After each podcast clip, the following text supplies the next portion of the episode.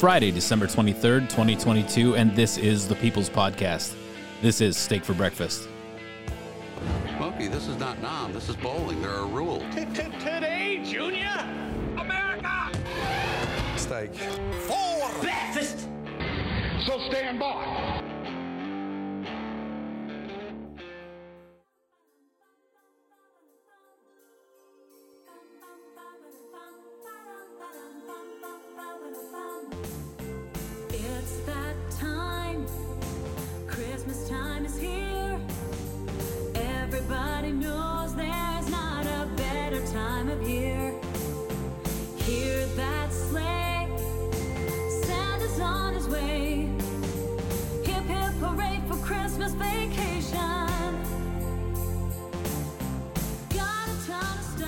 This episode of the podcast is brought to you, as always, by Man Rubs. Rubs, barbecue tools, blowtorches, t shirts, coffee cups, and all around barbecue related gear for you to make barbecue great again. Can be found at manrubs.com and on Instagram, manrubs. Use the code STEAK15 for 15% off your order. Also brought to you by Stay Ready Gear. They're at stayreadygear.com and on Instagram, Stay Ready Gear USA.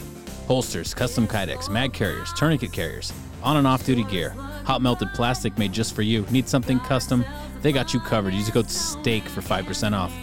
Don't get ready, stay ready. The Pillow King of Minnesota and the apparatus known as the My Pillow family are delivering, just like Santa, big time Christmas savings. Right now, go over to My Pillow. You enter promo code STEAK. You're going to give the gifts of comfort, rest, and relaxation with My Pillows, My Slippers, My Dog Beds. Giza Dream Everything. Mike Lindell has extended his holiday sale up to 80% off. Damn! More of a morning person, they've launched My Coffee. It's available in the bean, the bag, and the pod. 25% off when you enter promo code STEAK here. 50% off when you become a monthly subscriber. MyPillow.com forward slash steak for anything sleep related. If you want the coffee, mystore.com forward slash steak. Or you can always talk to a qualified pillow representative. 1 800 658 8045. The top tier of ear gear and the world's most technologically advanced in studio recording equipment specializing in headphones can only be found at Audeze. Whether you're gaming, potting, he's probably just nosing through the trash, Clark. Oh, get those ear needs taken care of and done up right. Audeze.com is the website. You can find him on Facebook and Instagram as well. Our good friend Alan has launched the Patriot Cigar Company, picked from the fields of Nicaragua, right next to where Mike Lindell picks his coffee beans. Aged three years, hand rolled. Noah rate 'em. 10 out of 10. Stuff your stockings here. Enter promo code STEAK. 25% off, big time holiday savings. Any order over 100 bucks free shipping, $10 e-gift card included with every purchase. MyPatriotCigars.com, a premium smoke for freedom-loving patriots.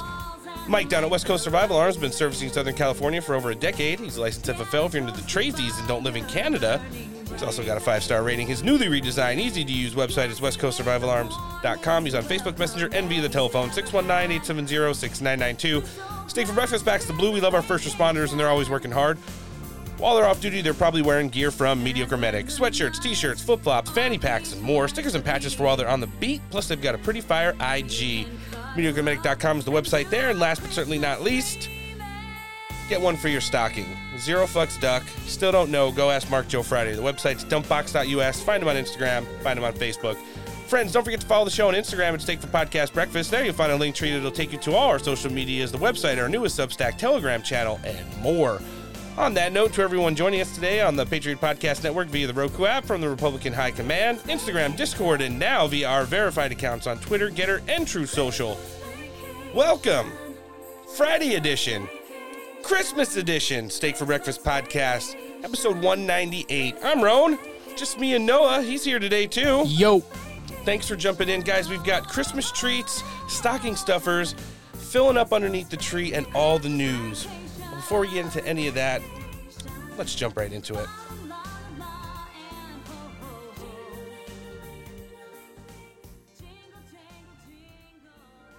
'Twas the week before Christmas, and through the Senate and House, not a creature was stirring, not even a mouse. The earmarks were hung by the chimney with care, in hopes that St. Nicholas soon would be there. The senators were nestled all snug in their beds, while visions of pork danced in their heads.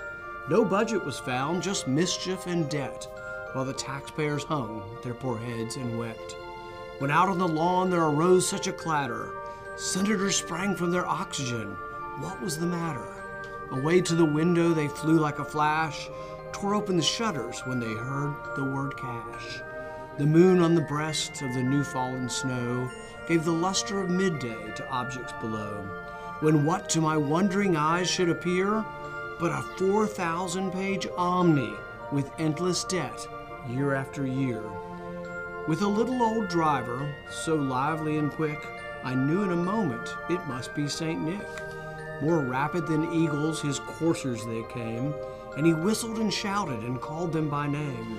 Now McConnell, now Schumer, now Pelosi and Vixen, on Biden, on Stupid, on Dumber and Blitzen, to debt, to bankruptcy, to free money for all. Now dash away, dash away, more cash for all.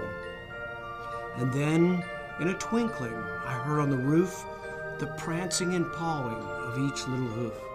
As the economy threatened to run aground, down the chimney St. Nicholas came with a bound. He was dressed all in fur from his head to his foot, and his clothes were all tarnished with ashes and soot. A bundle of earmarks he had flung on his back, an appropriator's dream opening his pack. His eyes, how they twinkled, his dimples, how merry. His cheeks were like roses, his nose like a cherry. This spending season, instead of naughty and nice, Santa brought everyone something, regardless of price. He was chubby and plump, a right jolly old elf, and I laughed when I saw him in spite of myself. A wink of his eye and a twist of his head, he said not to worry, there's always the Fed. He spoke not a word and went straight to his work. Undeterred by the debt, he turned with a jerk. For naughty Pentagon that lost billions last year, a fat stocking with extra cash and cheer. And don't forget a delicious candy cane, sweet with $40 billion to tide over Ukraine. Because of the climate, it's not PC to leave coal. No one seems to care because we're trillions in the hole. Don't worry about leaving the budget a mess. Democrats have given you 87,000 agents of the IRS. So St. Nick laid his finger aside his nose and giving a nod up the chimney he rose. He sprang to his sleigh, his economist agog, numbing the pain with a cup of eggnog. Up and away through the, through the countries in tatters, free stuff for all. Sky high prices don't matter. His last words as the wind lifted his sleigh if people lack money, just print. It's okay. But I heard him exclaim, ere he drove out of sight, Happy bankruptcy to all, and to all a good night.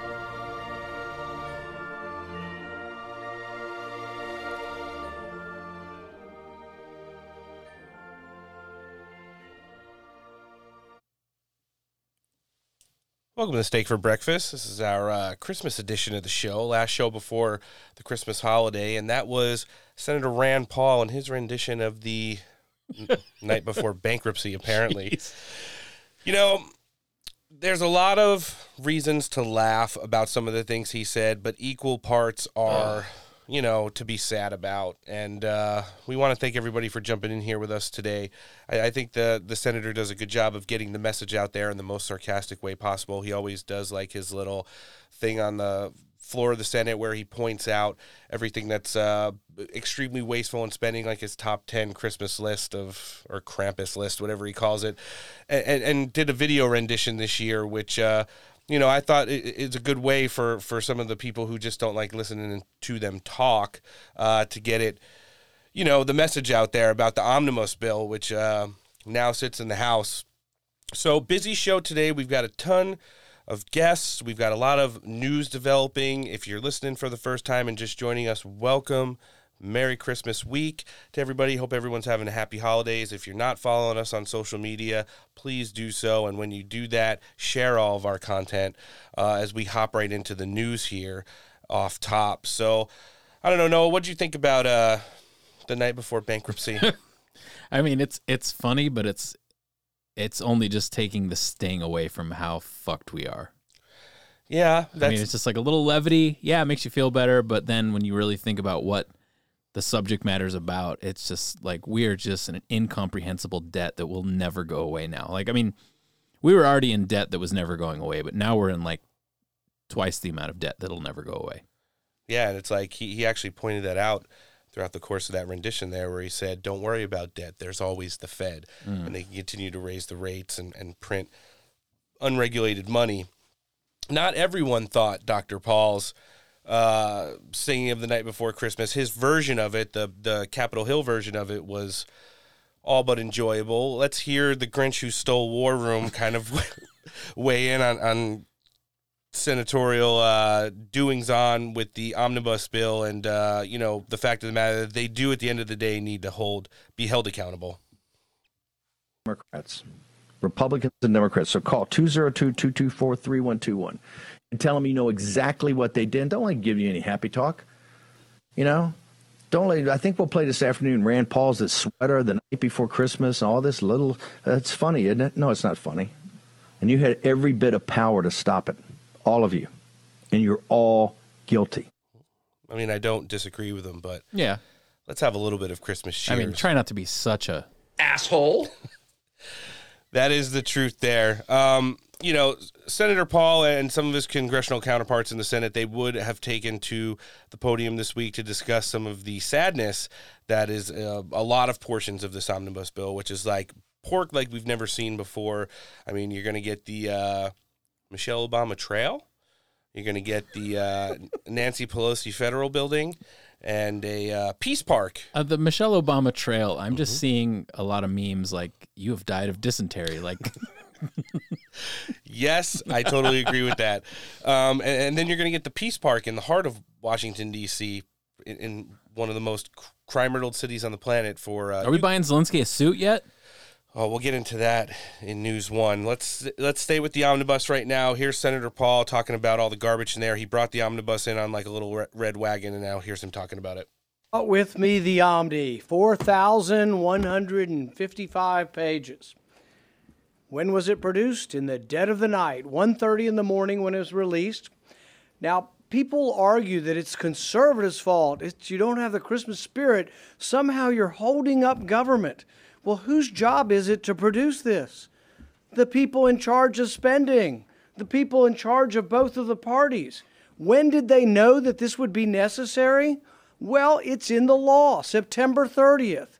You got nine months, almost 10 months, to produce a plan, to have a spending plan. They weren't ready on September 30th, so they voted themselves 90 more days. They weren't ready last week either, so they voted themselves another week. And now we have it at 1:30 in the morning this morning. But what's the clamor? The clamor is to vote. Vote now. Let's get it done. Why are you standing in the way of spending? Mm. Well, the real question is this What is more dangerous? What is more dangerous to the country? $1.1 trillion in new debt, or as Republican leadership likes to say, oh, but it's a win. It's a big win. We're getting $45 billion for the military. So, which is more important? Which threatens the country more? Are we at risk for being invaded by a foreign power if we don't put 45 billion into the military? Or are we more at risk by adding to a 31 trillion dollar debt? Yep. I think the greatest risk to our national security is our debt. The process stinks. It's an abomination. It's a no good, rotten way to run your government. $6 trillion entity, and they want 24 hours to process this, and then they want to go forward. I will be demanding two amendments. One, that this goes against the budget rules. The PAYGO rules say you can't do this. You can't have all this new spending unless it's offset. We will also be demanding that the PAYGO rules are increased. Instead of taking 60 votes to evade the rules, we're going to ask that it be a two thirds vote to evade the rules. The American people don't want this. They're sick and tired of it. They're paying for it through the nose with inflation. Adding a trillion dollars to the deficit will simply fuel the fires that are consuming our wages and consuming our retirement plans. It's a terrible system. Someone needs to stand up. We're standing up, and we're going to say no.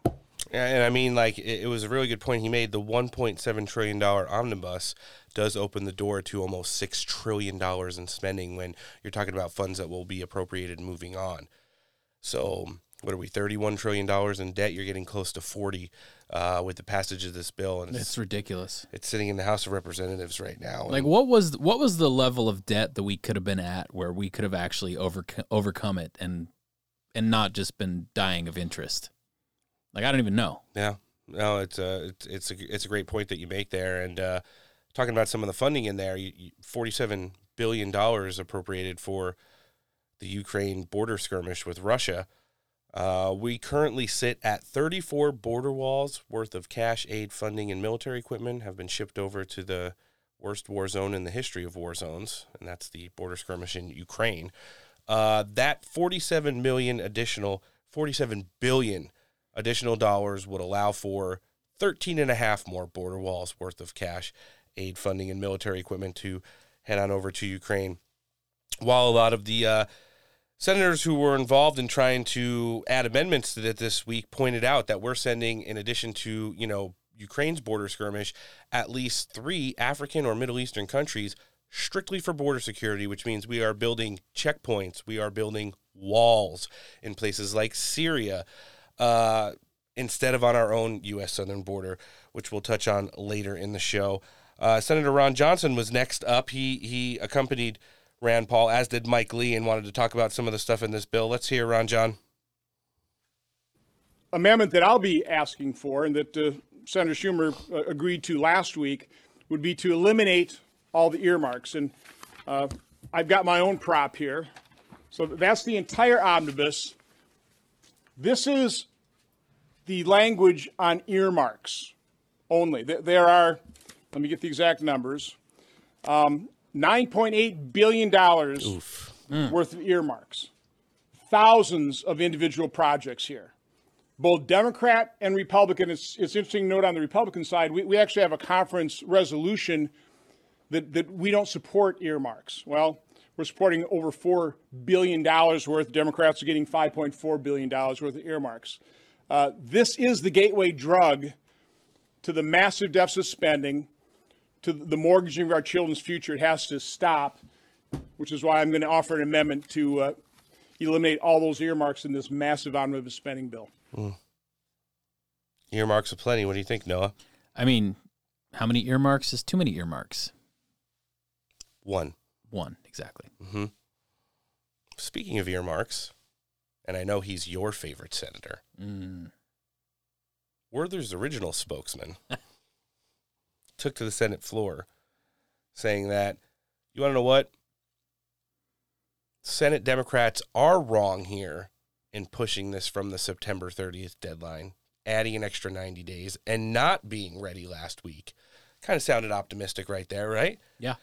But it's because we're not doing something fast enough. I, I'm pretty sure you can guess what it is, Noah, but let's hear it. initial plan assumed there would be a lull in fighting over the winter, mm-hmm. and so the disbursement rates of weapons would actually decrease. But hoping for the best cannot mean that we fail to prepare for the worst. Rather than slowing assistance, we should be speeding up international deliveries to Ukraine God. to help them take back more territory and better prepare for whenever they need, wherever they next go on their offensive. So Republicans push hard here in the Senate to increase the amount of security assistance in this bill. I'm glad our Democratic colleagues came around. The agreement on the table increases weapons purchases to support Ukraine beyond the President's request. This assistance is in our national security interest, but it is also in America's economic interest. These investments will help expand our defense. Well, the bill's not getting passed fast enough, so we can't get money and resources and military equipment over to Ukraine. Darn. How dare we? I mean, that's kind of where we're at. We knew Mitch McConnell was going to be making his backroom deals with uh, Democrats. There, there was almost no chance because of the slim Democrat majority here of us, you know, doing anything relevant in stopping the earmarks or pushing the bill over to uh, the next year when Congress is sworn in and the uh, incoming House Republicans, who will have the majority, uh, can reappropriate this thing. But who knows what's going to happen in the next 12 hours or so before uh, you know our congressional representatives head to break. I saw Mike Lee, who wanted some amendments made to the omnibus bill, jump on with uh, Jason Chaffetz, former representative who was sitting in for Boomer Sweats, talking about border security, which really isn't in the bill at all. Let's hear it. What's the latest? Title 42, you're trying to inject it into the omnibus. What's the latest there right in the Senate? Yeah, Jason, with this 4,155 page bill, full of Democratic priorities, does nothing to protect the border. Quite to the contrary, it contains language undermining border security.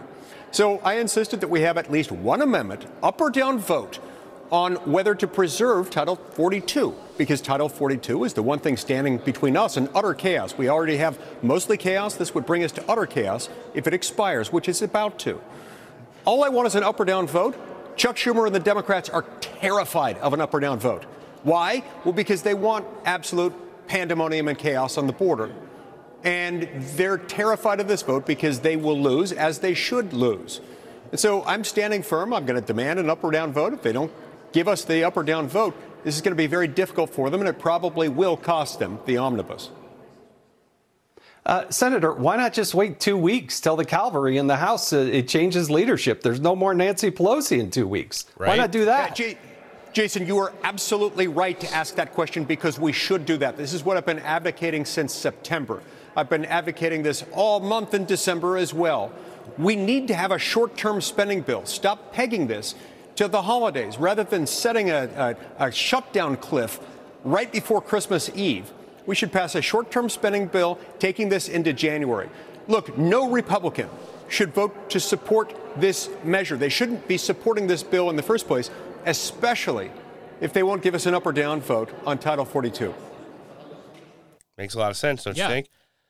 I, I just we now we have no chance of fixing.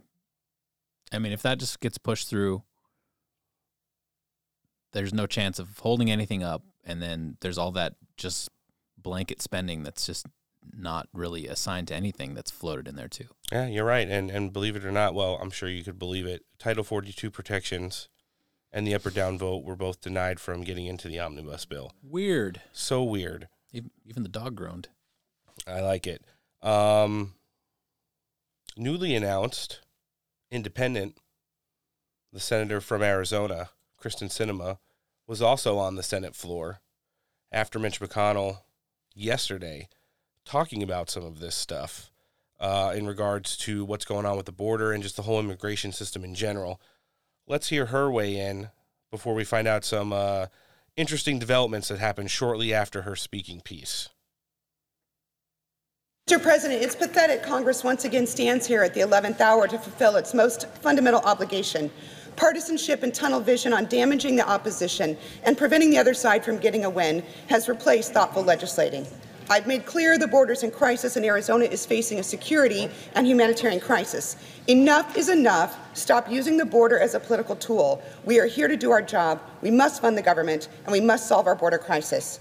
This amendment keeps Title 42 until a permanent plan is in place, boosts desperately needed border funding for security, invests in our agents and officers, and stops the flow of dangerous drugs. I call on my colleagues to support this amendment. I yield to Senator Tester. Pretty weird, right? A, a former Democrat and current independent, one who doesn't necessarily agree with a lot of the current standing Democrat policies on the border, uh, making a case for her state. If anyone's watched anywhere on the news over the last 24 hours, I saw just this morning he did a great piece, and he's going to be joining us again uh, at the beginning of January. The Daily Caller's Jorge Ventura was on Fox News this morning. Oh, nice. Talking about how the Tucson sector has been getting anywhere between 700 and 1,000 migrants a day there, completely overwhelming their system. Uh, everybody knows that if Kyrsten Sinema is going to have a snowball's chance in hell to win re-election as an independent in Arizona, if it's a three way race, especially, she needs to stay strong on the border. Unfortunately, right after her speaking piece there, she yielded back. The Republican senator gave his uh, rebuttal, and Senate ma- Majority Leader Chuck Schumer called for a recess. Huddled with the Dems, they came back out, and Kyrsten Sinema and Joe Manchin said they would not be pushing for an up or down vote on Title 42 protections in the omnibus bill. Perfect. Right? So weird. Senator Schumer, after the Senate voted and passed this bill, came out to give some comments on it, uh, and we'll we'll get to that in just a bit because uh, one one of the people who has been weighing in on just about everything lately is uh, President Donald Trump. He definitely wanted to get in on this omnibus bill and uh, send a message to the Senate Republicans. Let's hear him. Republicans should vote no on the ludicrous, unacceptable $1.7 trillion omnibus spending bill. It's a disaster for our country, and it also happens to be a disaster for the Republican Party because they can stop it. Biden and the radical Democrats are trying to ram through this monstrosity in the dark of night when no one has even had a chance to read its over 4,000 pages crammed with left wing disasters, Washington betrayals, and special interest sellouts, all designed to keep the corruption going without lifting a single finger to solve the problems that matter to hardworking families and Americans. The bill provides $1.9 billion for so called border management to process illegal aliens and release them into our country, but it incredibly prohibits those funds from ever being used for border security to prevent illegal aliens from coming in in the first place. And most importantly, we're giving $500 million to other countries for border security and for the building of walls. Can you believe this? But we're not allowed to use any money for border security or the building of walls. This bill will make the border worse. It will make crime worse. It will make the economy worse. It will make inflation worse. It will make every single one of Joe Biden's total catastrophes even more ruinous and damaging to our country. Our country is going to hell because of what they've done in the last two years. Passing a spending bill now, before Republicans take control of Congress on January 3rd, would squander our best chance to hold Biden fully accountable and force him to secure the border in the new year. Mitch McConnell, who is an absolute disaster, by the way, must not be allowed to waste this golden opportunity. He's more of a Democrat than a Republican. What he's doing to this party is incredible, and what he's doing to our nation is incredible. Call your congressmen and senators right now and tell them to vote no on Democrats' massive left wing spending bill, and they have to do it now. Vote no. No lies detected. Yeah, no. Seems like he makes a pretty reasonable case. So we would go on to a vote, and you'll never guess. I'm sure Noah, he was absolutely floored by the developments. It passed in the Senate. Weird. Even though, uh, you know, the, there is no majority currently until January 3rd. Uh, let's hear about some of the America Last senators in the Republican Party and how they went about it. Some of the usual shitbag suspects Roy Blunt of Missouri, John Boozman of Arkansas, Shelley Moore Capito of West Virginia, Susan Collins, of course, of Maine, John Cornyn of Texas, Tom Cotton of Arkansas. Kind of a surprise there. No surprise here. Lindsey Graham of South Carolina, outgoing Senator uh, Jim Inhofe of Oklahoma, Mitch McConnell's got to fund those wars. Uh, from Kentucky, Jerry Moran of Kansas, Lisa Murkowski of Alaska. I'm glad we we funded her reelection campaign. Rob Portman of Ohio, Mitt Romney of Utah, of course, because Donald Trump came out and said don't vote for it. He he actually tried to vote early, uh, right after Donald Trump released that message. Richard Shelby of Alabama, John Thune, Mitch McConnell's uh, eventual replacement as biggest tortoise in the Republican Party. From South Dakota, Roger Wicker of Mississippi, and Todd Young of Indiana. Can't wait for Jim Banks to uh, get him the hell out of there in the next election cycle and become the senator from the state there. it was at this point that Chuck Chuck Schumer wanted to do a little bit of victory lap and talk about all the great things that the uh, Democrat senators have done to continue to absolutely destroy our country. Let's hear him uh, make reason of it in in a way only he can. One of the most productive Congresses that we've had in a very long time. I am so proud of my colleagues, every single one of them. To do this in a Senate that had 65 would have been momentous. To do it in a Senate with 50 was um, and I say this about my colleagues, their unity was miraculous. And uh, wow. So I feel very, very good about all of this. asshole. Yeah, exactly. Jesus. So uh, it's it's it's a joke, and and so is he. Uh, Where we're at right now, um, you know, it it's just ridiculous of how we've been able to get to this point to where they could just pretty much roll out something as this is like you get this piece of shit is so big you could probably see it from space and we're just going to give it to the American people. Uh, we're just going to continue. Listen, you think the prices are high right now? The Biden administration was out bragging about gas prices going down. The price barrel of gas today is eighty dollars, and it looks like it's only going up. So get ready for those gas prices to spike uh, in the very short amount of time here. The passing of the bill in the Senate sends it to the House. Who knows what's going to happen there as they, uh, you know, are beginning the debates, which will should end by this evening. I mean, I don't, I don't, I don't think heading into Christmas Eve we're going to get like a 4 a.m. vote, but who knows at this point. Um, current House Republican Minority Leader Steve Scalise was on Fox News last night. He was talking about it getting to the House and what's going to happen here. Let's hear him. There's absolutely nothing in this bill for border security. Uh, hundreds of billions of dollars. Nobody can tell you what's in it. It was just filed, and they're going to vote on it in dark of night. It would it would be ironic, but uh, but appropriate that they would try to vote on it at three in the morning. Uh, this is a bad bill for taxpayers, uh, but it, we've got to change the way that business is done in Washington. It's what we ran on. We won the House majority on that, but you see them running this thing through uh, by dark of night uh, with billions in things that. Uh, go, they're doing border security in foreign countries and they're impeding border security in our country. Uh, everything about this is the wrong way to go. I hope they reverse course. and they sure didn't. You know, they, they keep talking about not doing border security here. So we did a little digging, and we were able to find out that the amount of money that's being appropriated for border patrols, the Department of Homeland Security, in regard to border enforcement, has nothing to do with border enforcement. I have been told by some reliable sources.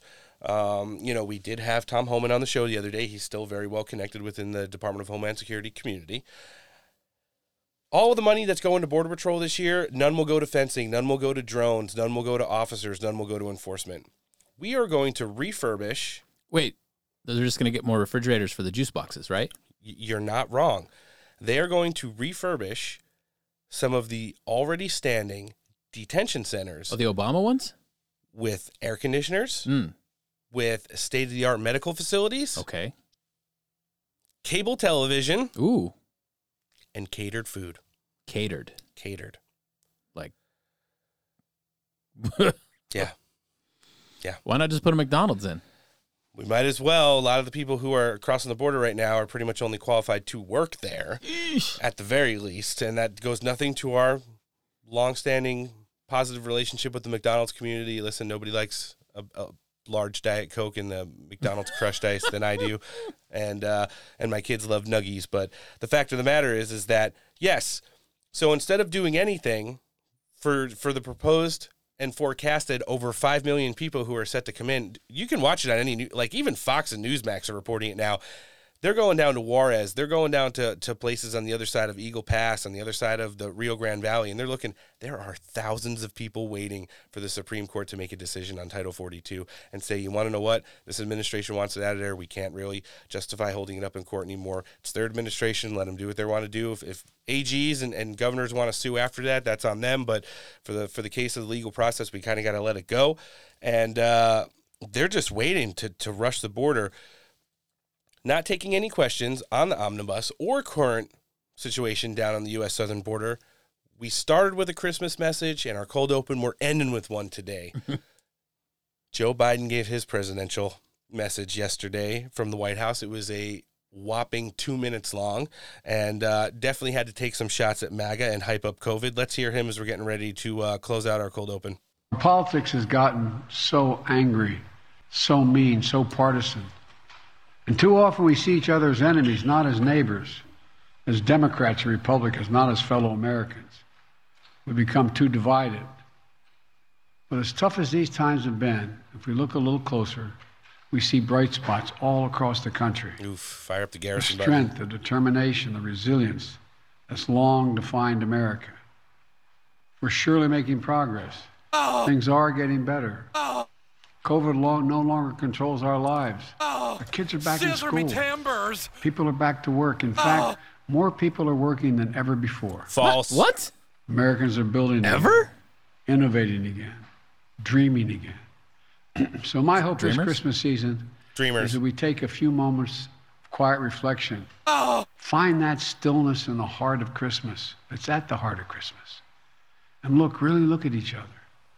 Not as Democrats or Republicans, not as members of Team Red or Team Blue, but as who we really are fellow Americans, fellow human beings worthy of being treated with dignity and respect.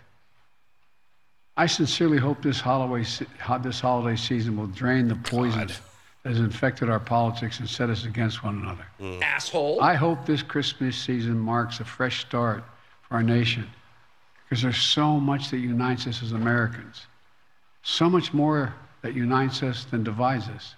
Mm. We're truly blessed to live in this nation. And I truly hope we take the time to look out, look out for one another, not at one, for one another. Try not running the nation into the ground. So many people struggle at Christmas. It can be a time of great pain and terrible loneliness. I know, like many of you know. it was 50 years ago this week that I lost my first wife, my infant daughter, in a car accident.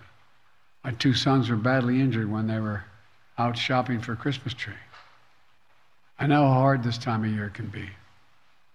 But here's what I learned long ago no one, no one can ever know what someone else is going through. Oh gosh, mm. stop it. Mm. he wouldn't go on for much longer, and as soon as he was done, he said, "You know, like God bless the America and and Merry Christmas to all." And he turned around and started walking back down the hallway, and people immediately was like, "President Biden, do you think the U.S. southern border is operationally secure and under control?" And he just took off for the freaking locker room and was out of there. Whisked away on a plane to Delaware to where he'll be spending spending his Christmas vacation, um, while his underlings in the House and Senate try to pass the biggest piece of shit in the history of modern politics. So I just don't how I don't understand how anybody can get behind this. I, I what does it make you excited about a friendship park in the heart of DC for Ukraine? What doesn't get you excited about that? Uh, the point? You don't, you don't want the Nancy Pelosi federal post office? Like, are you going to put like an apartment for Zelensky in the park? in the in the Big Mike camping trail? The big, ooh, Mm-hmm. Yeah. take some balls to go on that trail. You know, we did kick off our show. This this is a Christmas theme steak for breakfast today. We're not gonna let you guys get too sad about the omnibus bill. We're gonna bring it back right now with two great pieces. We've got a little bit of a Christmas treat for you, and then we're gonna get into the leadership debate for the RNC chair. All right, joining us first on the show today, we're spreading a little holiday cheer on this Christmas edition of Steak for Breakfast. She's a country platinum recording artist. Joining us again, Alexis Wilkins. Thanks for jumping on the show with us. Hey, thanks for having me. Oh, it's our pleasure. How's everything going with you? Everything's good. We got the power back on, and uh, we are we are rolling.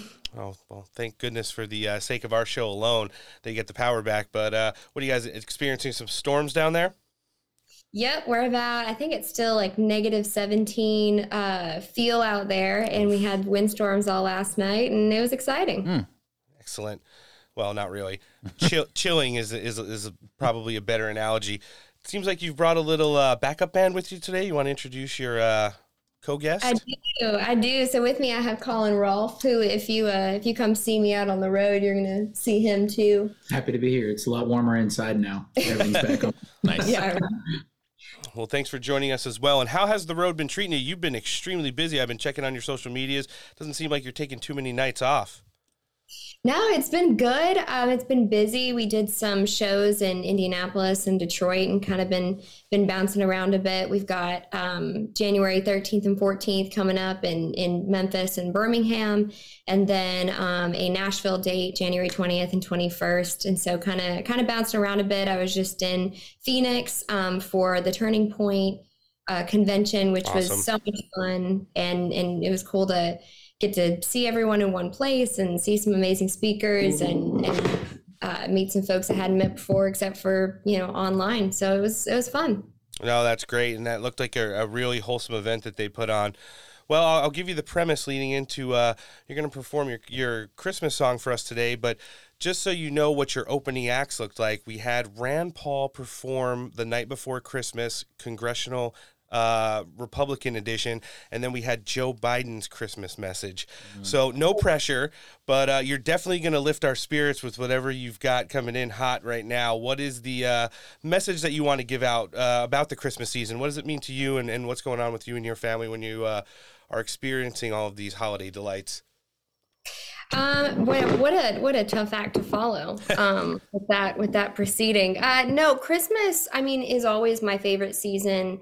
I love the fact that everything slows down and it is so about family and togetherness and just about the things that are um, actually important and actually mean something. You know, there's there's so much that goes on in in the world and the news cycle and and everything that we obviously pay attention to. That it's nice to just have a even couple day reminder of what what it's really all about. Um, and so I'm I'm grateful to be home for these couple of days with my family. And you know, I lost my dog this year, um, and so it's kind of a it's it's we're we're readjusting to holidays. And so it's you know i know that holidays sometimes aren't the easiest time for people if if you have lost someone or if you're missing people. Um, and so i'm thinking that too. I, I get it. So i just uh, i think it's a time to appreciate the people you do have around and and really think about you know why we why we're why we're here celebrating this season. No, and there are a lot of reasons to celebrate. We're sorry to hear about your dog, but I mean, when you bring it back down to the real values and traditions of Christmas, being close with family and loved ones, that's how you kind of make, make up for however difficult the year might have been. So I definitely like that message and uh, really excited to hear. What, what are you going to play for us today? um, i'm going to sing my original christmas song called old fashioned christmas Excellent. Nice. Can't wait. Been listening to it in my car a little bit over the last couple Oh, days, but thank you. but excited to hear it on the show today.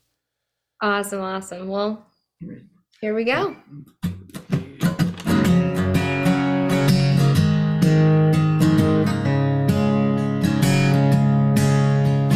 People wore their good hats for the ballet. Out of towners filled every driveway. Mama's home cooking and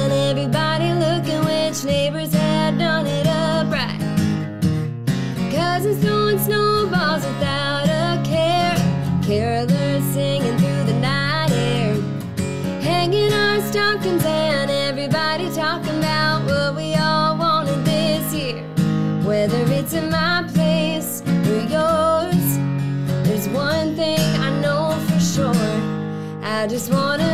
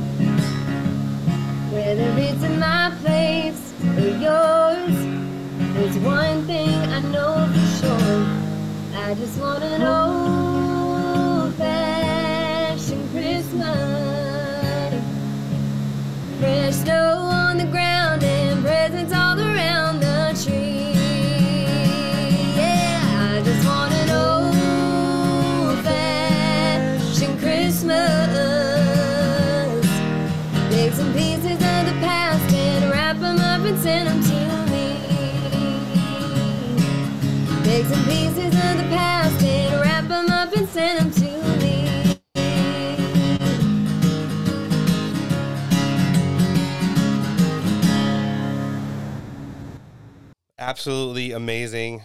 Alexis, thank you for coming you. down and sharing that with our listenership today. It's definitely a Christmas treat from all of us here at Steak for Breakfast and, and you guys to all of our listenership who's, you know, just attendance we value so much, uh, like all the things we're thankful for during this Christmas season. Where are we finding you guys on social media? And if you want, you want to tell us what uh, you've got coming up again real quick out of the new year and, and where you're going to be. We're going to live link them in the show description today.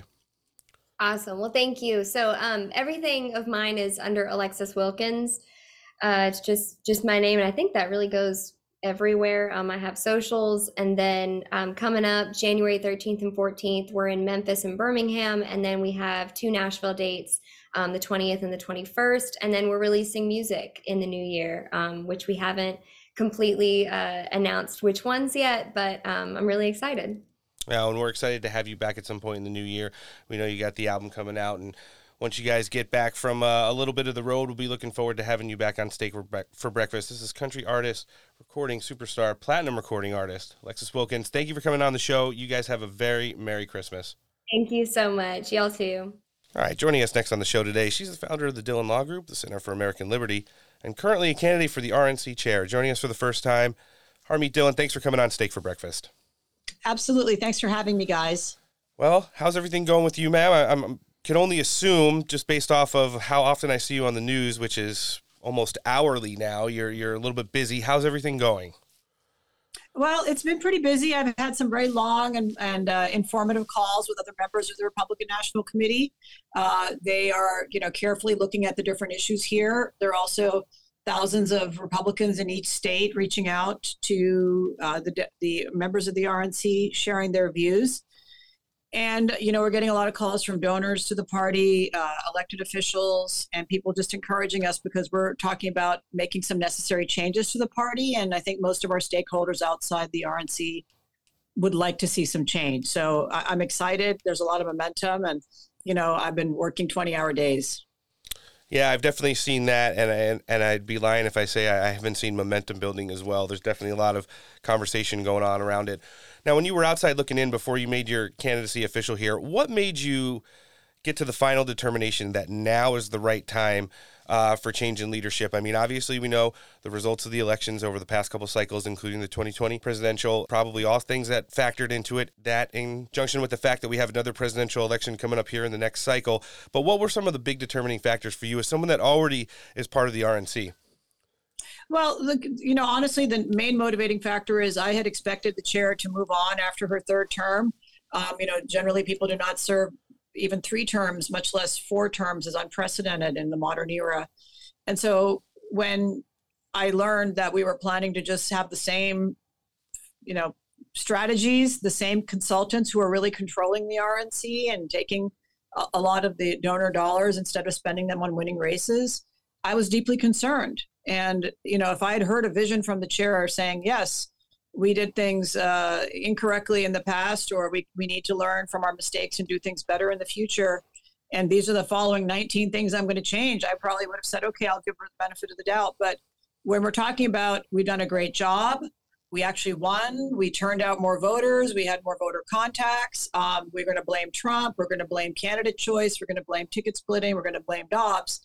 I you know, for me as a as a volunteer in this party, really all I want is for us to win races, and even that is to make this country better. If neither of those things is happening, then we're not fulfilling our function as a Republican National Committee. And so, um, a member has a better chance than others to win this race. So I've stepped up to uh, fulfill that role, and I do have a vision, and the vision includes focusing on getting out our voters and turning in our ballots early in every state where that's the, the deal. I know it's something that we as Republicans are not that comfortable with. We like voting on election day. I like voting on election day. But where we have these laws and Democrats are able to get completely incompetent candidates like John Fetterman, like Katie Hobbs, like Joe Biden elected through ballot harvesting and early voting, then um, then we have uh, a, we, we, we are not prepared if we aren't doing the same thing on our side.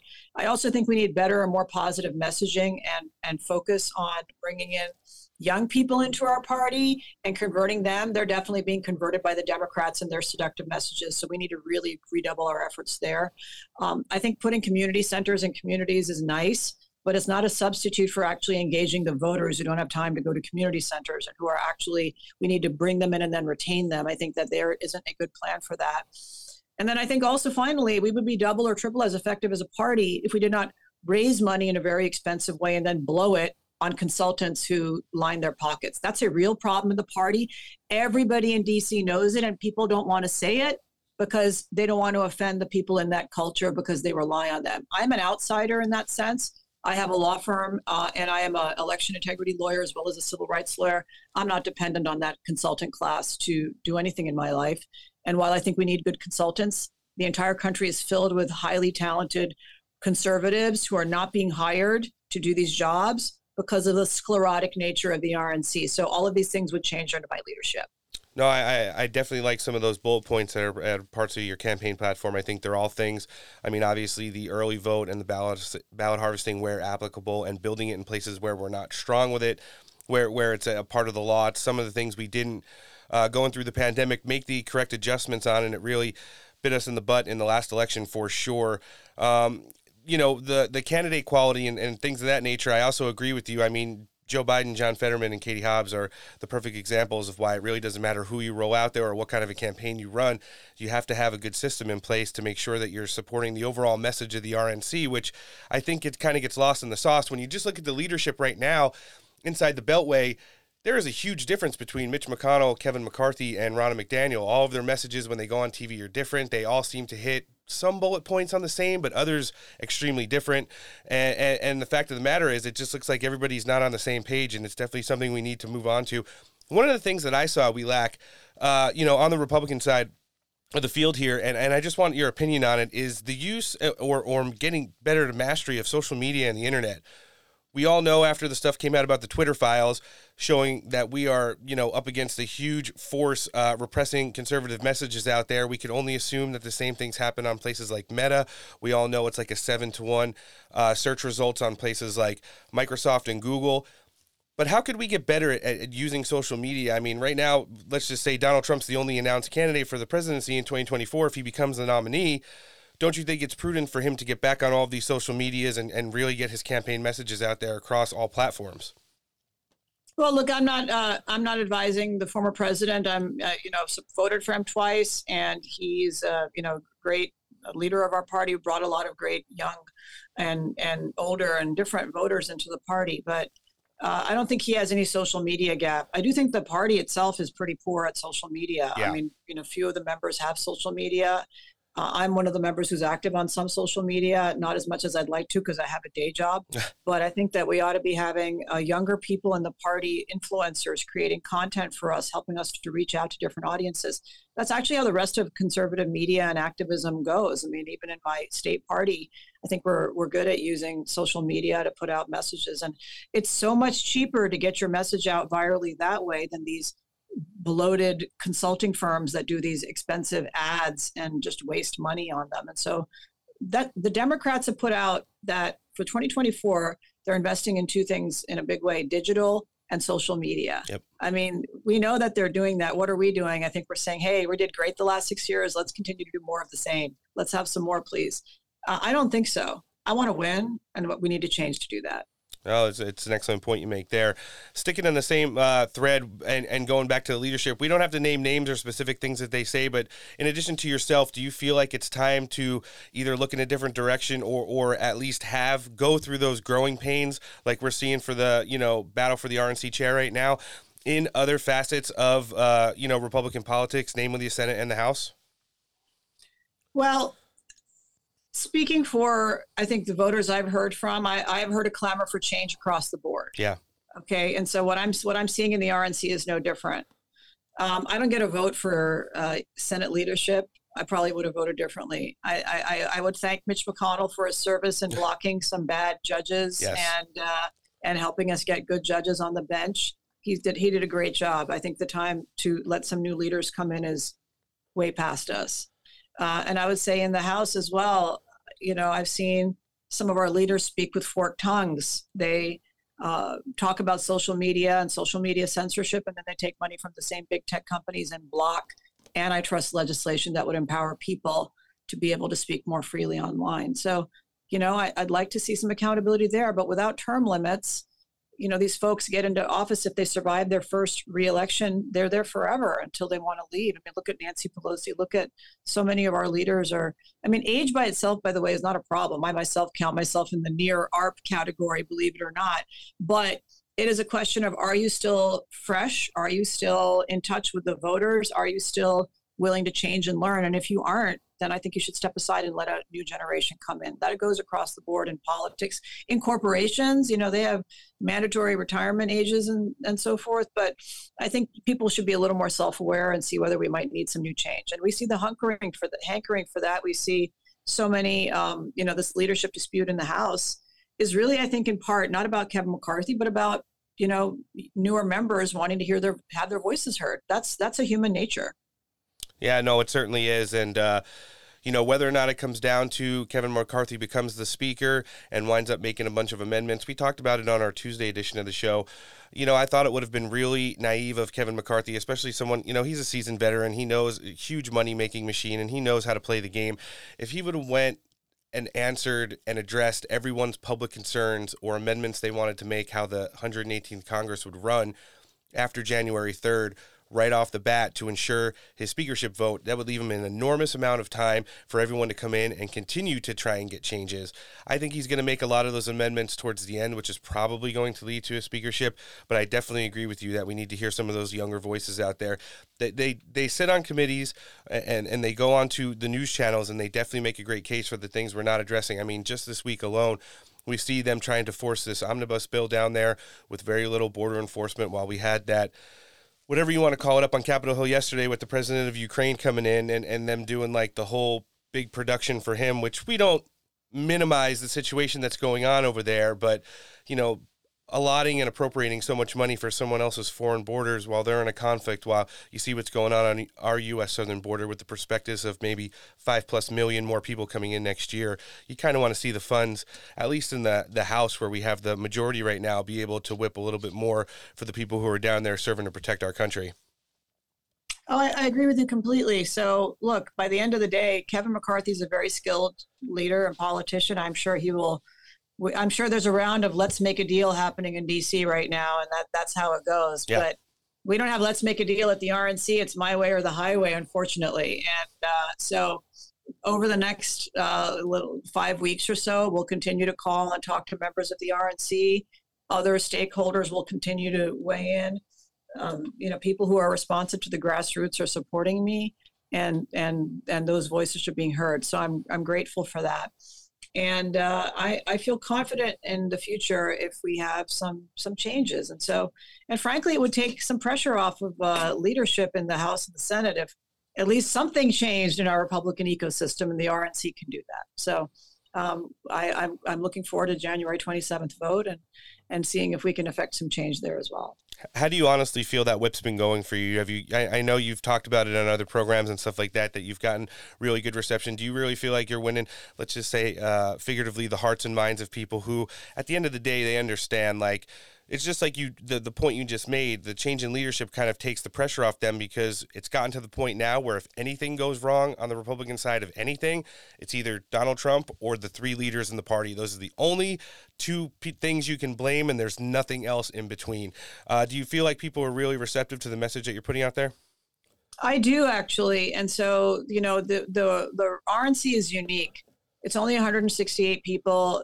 There are long-standing friendships, uh, and I'm friends with many people who are on the other side of this right now. But ultimately, I I trust the members of the RNC to do the right thing. Most of them, And I think the right thing is to understand that uh, if we keep doing the same thing as we have the last really 10 years, we're looking at 10, 12 years, we're looking at uh, another disappointing loss. And these losses aren't free. It isn't that you can just keep losing repeatedly, cycle after cycle, and your voters will stay. Your voters won't stay. People will be disenchanted. They'll join other parties. They'll uh, become worse. They'll become disenchanted with politics altogether and they won't vote. We've even seen that in this last election cycle where we had some candidates who were, you know, good people. We love them as heroes or TV celebrities or whatever, but they didn't motivate the voters to get out to vote. And so that's really all it's about is motivating the voters to get out to vote. And, and I hope that uh, we'll be giving our RNC voters a lot to hope for in the future. And nothing succeeds like success. And having to constantly defend ourselves for the last few years, and I've been one of those people. I'm a loyal uh, RNC member. Yes. I've been out there defending the current leadership as loyally as anybody possibly could over the last two years knowing that it was going to be over at the end of you know that this last tenure. And in fact now that i learned that it's not i think it's time to stand up and say we must have change and that's what you think the biggest uh, thing that separates you from the current leadership there now is the fact that you have an open mind. You're bringing comprehensive ideas. You're really looking to use and, harness the things that, that have absolutely killed us in the last couple election cycles. I mean, we, we've done a pretty big uh, dossier on, on Ronna McDaniel, and, it, and it's all the public stuff. Like, we know that the money thing that came down a couple weeks ago is very bad optics, but we also know the RNC has brought in an enormous amount of money over the course of her tenure. But, you know, we've kind of feel as we've been able to watch her work, she's catered to the vendors and to the consultants, like you had mentioned off top. Uh, those are two words that weren't common in, you know, regular news shows up until the last couple years but you know we've had some of the biggest pundits in the game come through our show and the first thing they start talking about is the consultants and vendors and how if you don't kind of bend the knee to them you're going to have a really hard time running a national level campaign in any election cycle and then we just kind of feel that she rode that wave in and the unprecedented win in, in Mich- Michigan back in 2016 and, and, to this point she's had some minor victories but as far as like changing with the times and getting us where we need to be as, as a party and, and you know the apparatus that kind of supports that uh, we're just not there. And, and i think that that's the biggest uh, you know contrast that you could put when you talk about the absolute difference between you and her. You're willing to use those new ideas. Can you just uh, elaborate real quick on what you mean? I've heard you say on a couple different show about getting the rnc outside of the beltway Absolutely. So the just physically, the building of the Republican National Committee is a beautiful building in um, you know near on Capitol Hill in D.C. next to the Capitol Hill Club, and you know nicely located. I visited that building many times in my six years, and you know, frankly, um,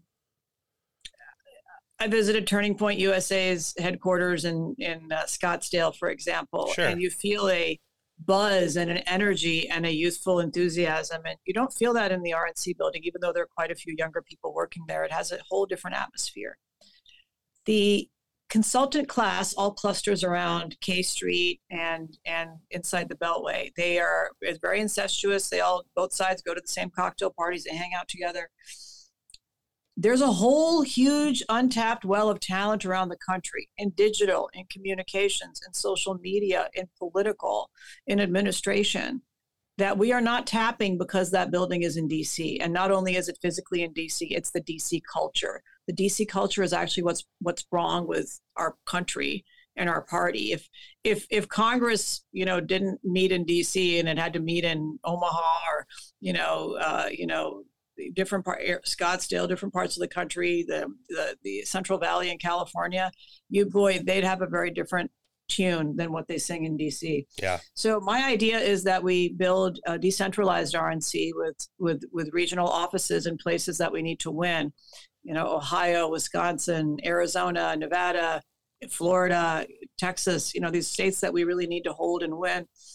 There's so much talent we would bring in immediately. People who don't want to live in DC, people who want to have a nice house and children and live a good lifestyle and and and be close to their communities and have those community values you're not going to get that in DC. It's just a fact. Nobody's really from there except for a few people, and those people are you know dependent on a particular class of operatives in DC. So that's been a pretty popular idea. I've already gotten hundreds of job applications, even though I have, I'm not advertising for them, for um, people young and old and experienced, I should say, all over the country who'd like to make change. So very excited about that. And if uh, if I win this race, we'll be implementing that that uh, that change. Of course, we're still going to need some people in DC. Sure. Um, we have some great employees of the of the RNC I've worked with over the years. Most of the RNC employees are wonderful people. I work with the legal department very closely. They're wonderful. I just think that um, we're going to be able to improve and expand that if we're wasting less money on the pockets of consultants and are able to invest in uh, new leadership and new talent. No, that's a, an excellent point there. And then, and then, last thing, you think those places that some of the ones you've mentioned, states like Nevada and Arizona, you think that they're not too far gone yet? You think with with new leadership and, and a comprehensive plan, we could bring those states back to being red again? Oh, absolutely. I mean, look in Nevada, we actually won the governor's race. Yeah. Um, you know, we, so it's it's totally winnable. We've won seats in Arizona. Uh, I think there's a there's obviously who is the candidate, what are the mes- messages used, are we getting our votes in early? These are all things that matter, and if we don't do that, we're going to continue to lose. Yeah, one of our great friends of the show, Eli Crane, is one of those house seats we picked up in Arizona, and uh, we uh, really appreciate you taking the time, Harmeet. We know you're so busy. Uh, we've talked offline. We, your schedule is absolutely crazy, and uh, I think our listenership is really going to appreciate the fact that you came down and let you know made your case today because uh, we, we really want to support you in what you're doing. I mean. I think the absolute premise of this show is that we want to put America first. We want the changes that that are necessary, you know, that benefits the American taxpayer, the, the nuclear family, and things like that. And you taking the time out to come down and lay it out here all for us, I really appreciate that. So we're going to wish you the happiest of uh, holiday seasons and Christmas. And for everyone that's not following you on social media or wants to continue to support your endeavor to be the RNC chair, where can they find you?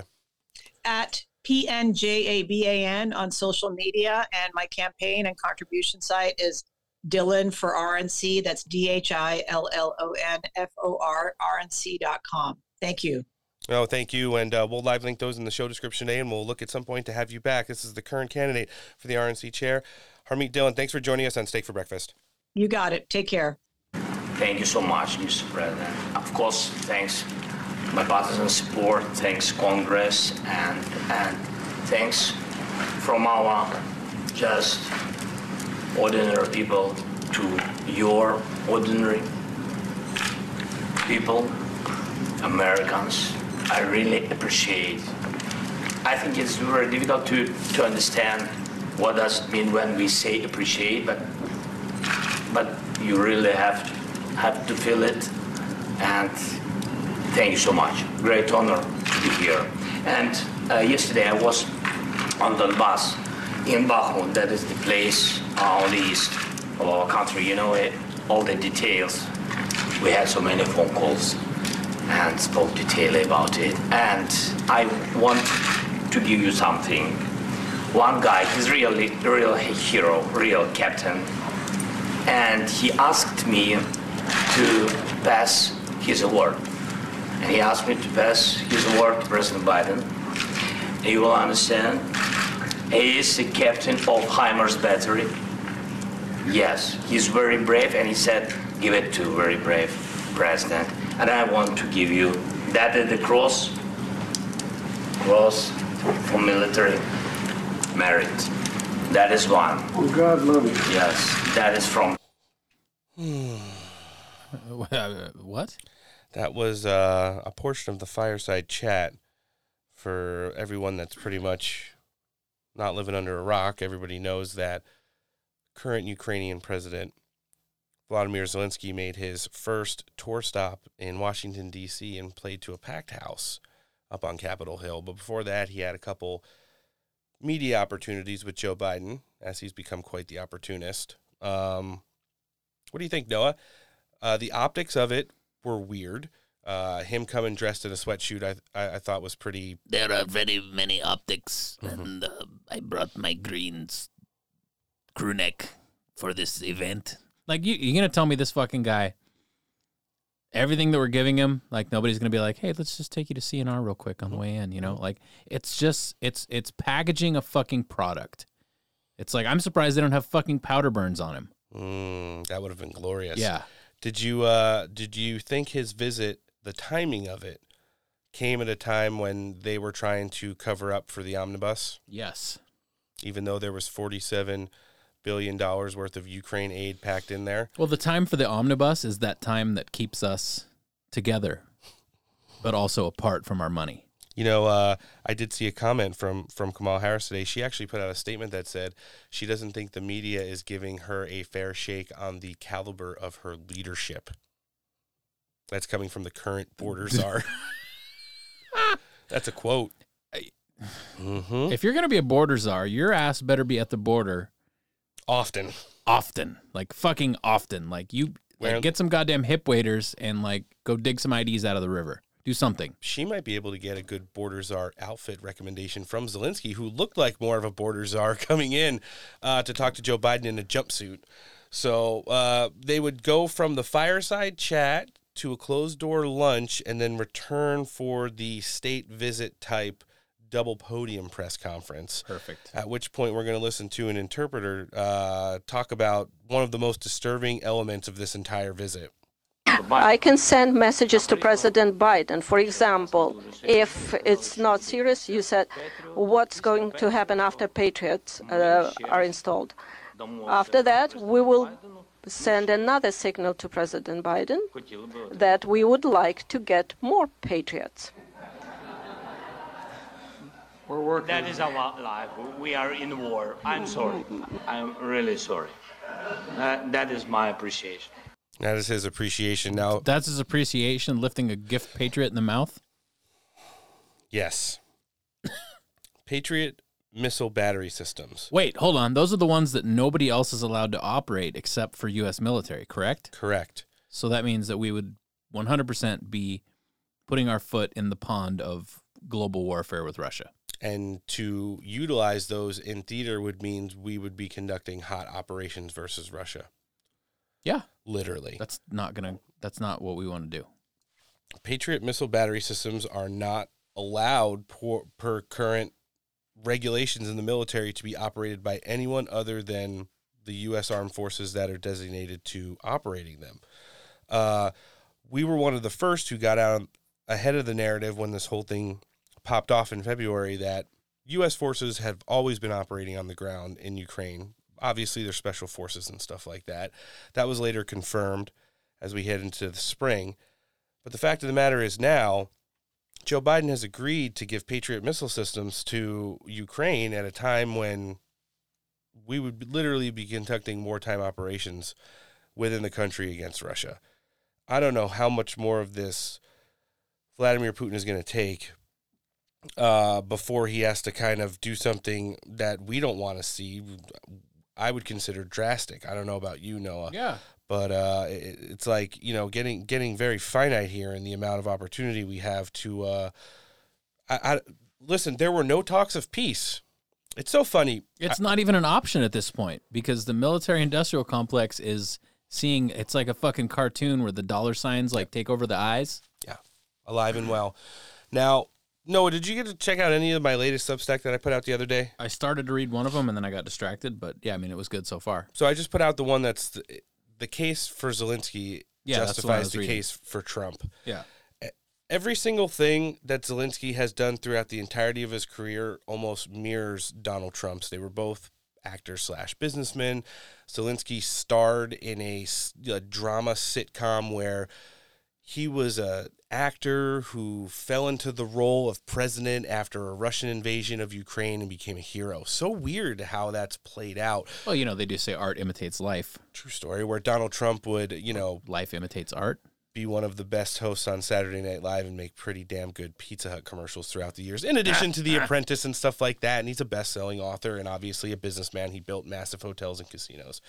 Um, but the fact of the matter is, if you look at how our own government looks at this puppet, you know, Donald Trump's always been accused of being a Russian asset. Vladimir Zelensky has been accused of being an asset of the intelligence community.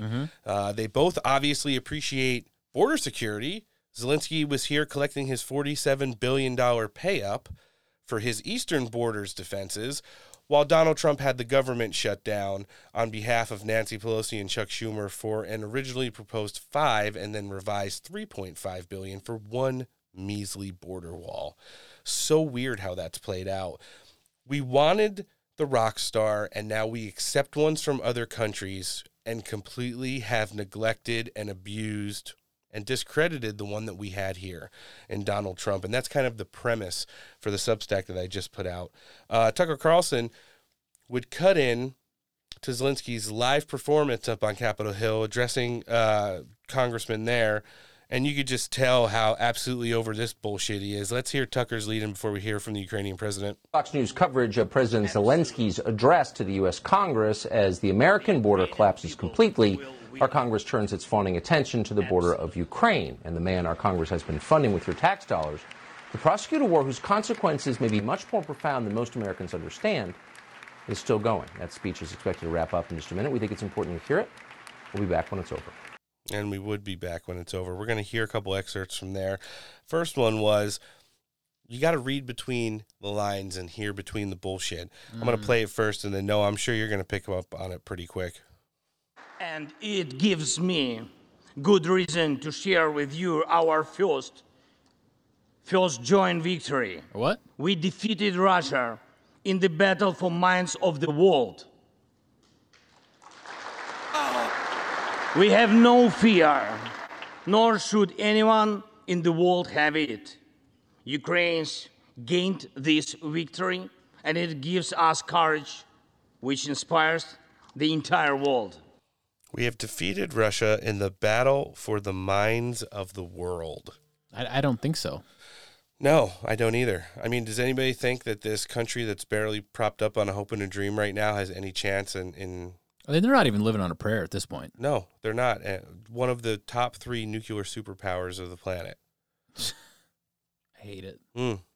hmm And now we're going to be using our most reliable anti-missile defense system against said nuclear power uh, in theater in a country which I still don't understand. I mean, I know it's like one of the biggest money laundering operations. Not the Zel- Zelensky thing, the Ukraine before it was Ukraine. Everybody knows that people like Nancy Pelosi, Chuck Schumer, Lindsey Graham, they all had their hands in there. They thought it was going to be, you know, the next big thing. But that's kind of where we're at. He would go on 81 years after Winston Churchill addressed Congress to uh, make some of the same comparisons to World War II. Let's hear this one. The Russians' tactic is primitive. They burn down and destroy everything they see. They send thugs to the front lines. They send convicts to the war. They threw everything against us, similar to the other tyranny, which is in the Battle of the Bulge. Threw everything it had against the free world, just like the brave American soldiers, which held their lines and fought back Hitler's forces during the Christmas of 1944. Brave Ukrainian soldiers are doing the same to Putin's forces this Christmas.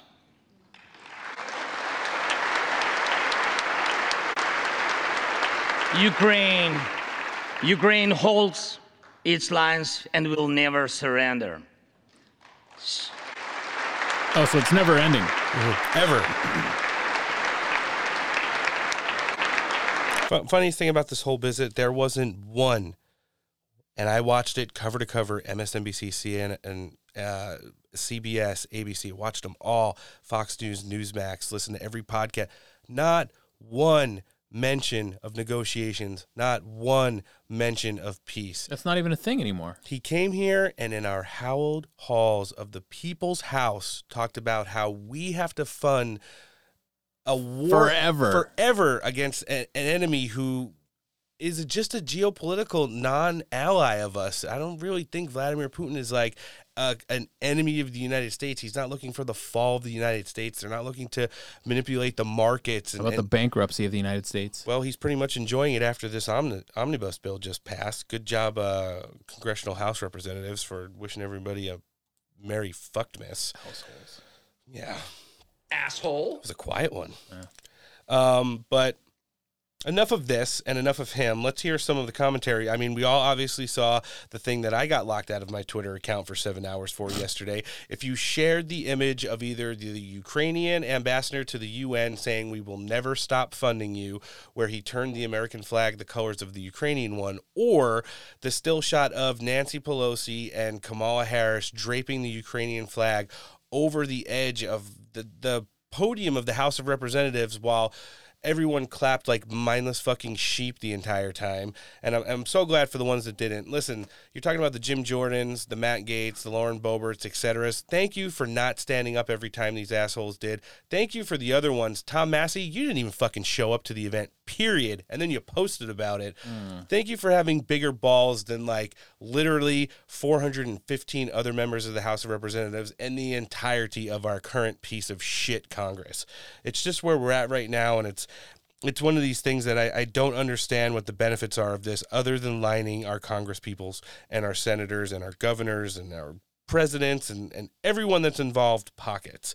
Uh, Chuck Schumer doesn't understand some of the negative press that Zelensky's visit gotten. Everything from him disgracing the halls of the people's house with his bullshit speech comparing him literally to Winston Churchill, all the way down to the fact that he came in like something that Noah wears to work out in when he goes and does his CrossFit class.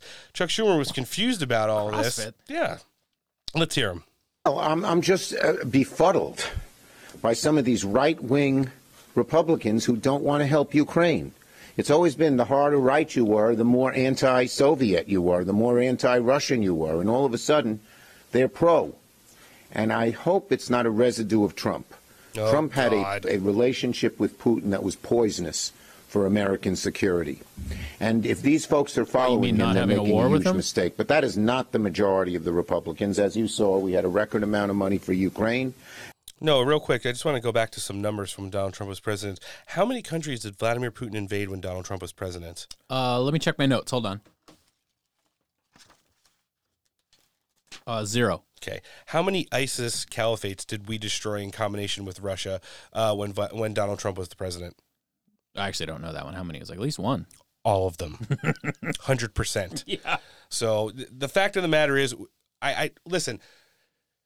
We are now literally funding Nazis to defend a border in a foreign country. But if you say you want to defend the border of your own countries, you are in fact the Nazis. That's the reality we live in right now. It's I ins- it's insanity. Fucking believe it. So when you when you look like, obviously the winner writes the history. Sure.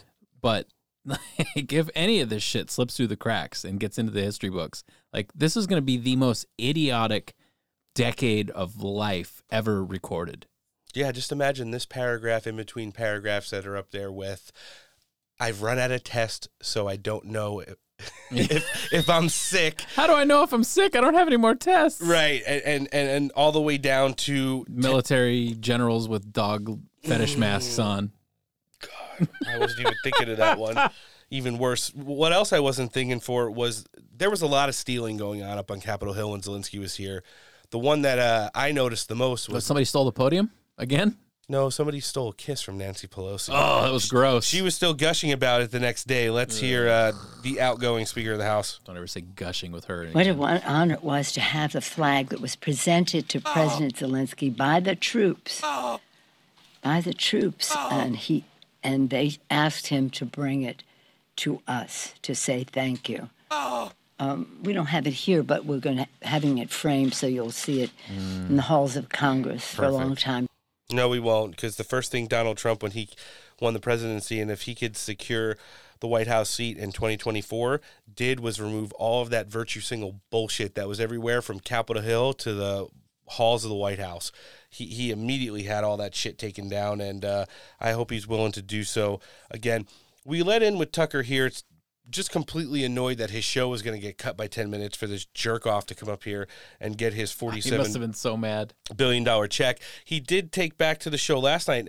Pretty weird to see everybody out of the office already for the Christmas break and like guest hosts everywhere. But Tucky was still there. He sat down with one of our favorites, the original firebrand, Matt Gaetz, to give a little bit of uh, commentary on this. You know they were dunking all over the whole thing. Let's hear it. Matt Gaetz is one of the very few members of Congress, as noted earlier, who didn't follow the rules and stand up and applaud like a seal as the foreign leader in a sweatshirt lectured our country. He joins us now to explain his thought crime. Matt Gaetz, thanks so much for coming on. How did you now? I'm gonna, you know what? I'm just gonna channel Michael Beschloss here. First of all, how dare you? Okay, when a foreign dictator shows up in the Congress on your knees, okay, that's what Americans do. Second, I'm gonna ask you, how much do you love Putin that you didn't applaud last night?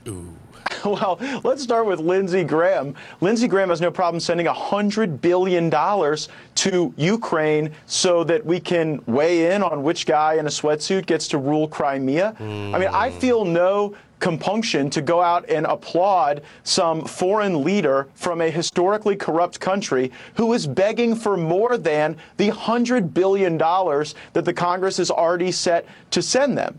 Now, when President Trump said that America would never be a socialist country, you saw Democrats sit on their hands. But when we say you shouldn't send endless amounts of money to this place where we are exacerbating death and conflict, it's like we're traitors to the movement because Lauren Boebert and I didn't stand up in some sort of North Korea style performance. And it really makes like you it. wonder what was all of this for? I think that Mitch McConnell and Nancy Pelosi wanted to bring Zelensky there to the Congress to provide air cover for an otherwise totally indefensible spending bill. And you could see why Zelensky was in for the grift. He's got a lot riding on it. $12.9 billion in this bill to prop up the Ukrainian economy. 300 million for Ukrainian agriculture, another 300 million for Ukrainian border patrol, and in the same bill, we are tying the hands of our own border patrol. So Ukraine gets economic development, agriculture, border patrol, and we get racial equity mandates for us here at home. So Washington actually Noah. thinks No. that they should go to great lengths to keep Ukraine whole, while at the same time funding the balkanization and division within our own country. And I'm not sorry that Lauren Boebert and I won't stand for it. No. And by the way, I have much more respect for Maxine Waters, who I don't like and vehemently disagree with, because she's a fellow American. We're both citizens. We both grew up here. This guy has nothing to do with our country. Get what he can. I get it. I'm not even mad at him. I'm mad at the people who instinctively bow before some uppity foreigner demanding money that we don't have. And they should be absolutely ashamed. And anyone who criticized you for acting like an American should be doubly ashamed. And that means you, Michael Beschloss, you crazy. Well. Tucker, at least we found a flag the Democrats were willing to stand for on the floor of the United States Congress. That was a revealing moment. Exactly. Wow. I appreciate your coming on. Congressman Matt Gaetz. That's a Mm, fucking good point, though. No, it certainly is. Certainly is. I mean, everybody saw. You're never gonna see fucking Pelosi and a bunch of those assholes draping an American flag over the counter and fucking gushing over it. You saw the. You saw. Did, did you see the next Speaker of the House's outfit? Mm, oh yeah, it's fucking. St- Mm. Dude, if you're ever a member of fucking government and you have some other nation's flag on your lapel, fuck yourself. Yeah, yeah. It's it's crazy times. He took the money and ran. Joe Biden gave his uh, holiday address and ran, and then all of the people who you wholeheartedly elected to office signed the omnibus bill and ran, leading into where we're at now, which is just an absolute mess in regards to the direction this country's going in. There's only one aspect we haven't talked about, and we'll touch on it a little bit. Before we do that, we've got three big Christmas present sized interviews coming up right now with some of our absolutely favorite guests. Joining us next on the show today, he is MAGA's most interesting operative. He's one of our great friends and back on this Christmas edition of Steak for Breakfast. Mr. Vish Burra, thanks for coming back on the show. Oh, thanks for having me, guys. It's actually a wonderful uh, Christmas gift to join y'all here in the in the in one of my favorite podcasts. Uh, I'm sitting here in uh, New York City right now. I just got a notification saying that a state of emergency has been declared because a winter storm is coming. And I, I mean, I think all kinds of storms have been have been brewing these past couple of weeks, and uh, you know, we're interesting. We're in for an interesting, um, you know, upcoming couple of years. So I'm excited. And we're excited to have you. If you want to talk about thunder and lightning, uh, you circle back to the New York Young Republicans Club Gala that happened just a week and a half ago. And probably, man, you guys have made such strides there in the last couple years. Uh, membership is up, donorship is up, the message is louder and being received better than ever before. You want to give our listenership a little overview on, on what happened there? I mean, obviously, we shared, you had some great talking points on all of our social medias right after it came out.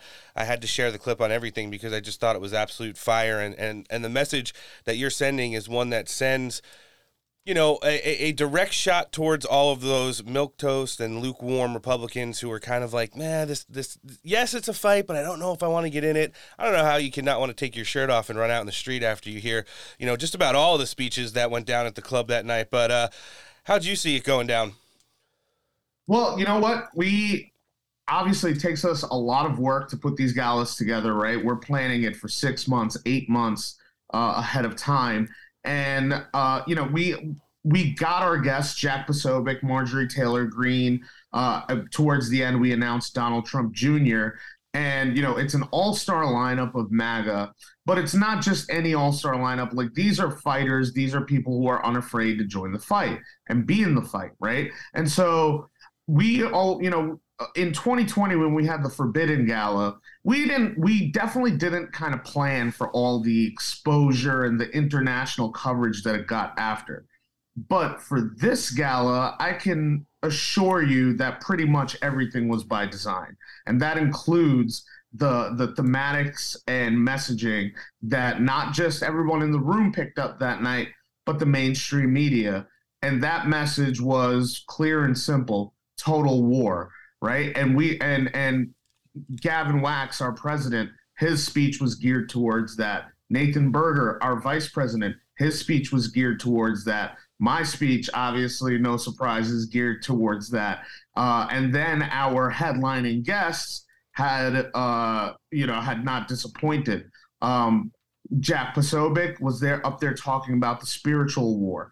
Uh, and then um, Donald Trump Jr. just went up there and started dunking on all sorts of Democrats, started dunking on Hunter Biden. He was doing the fight right in front of us.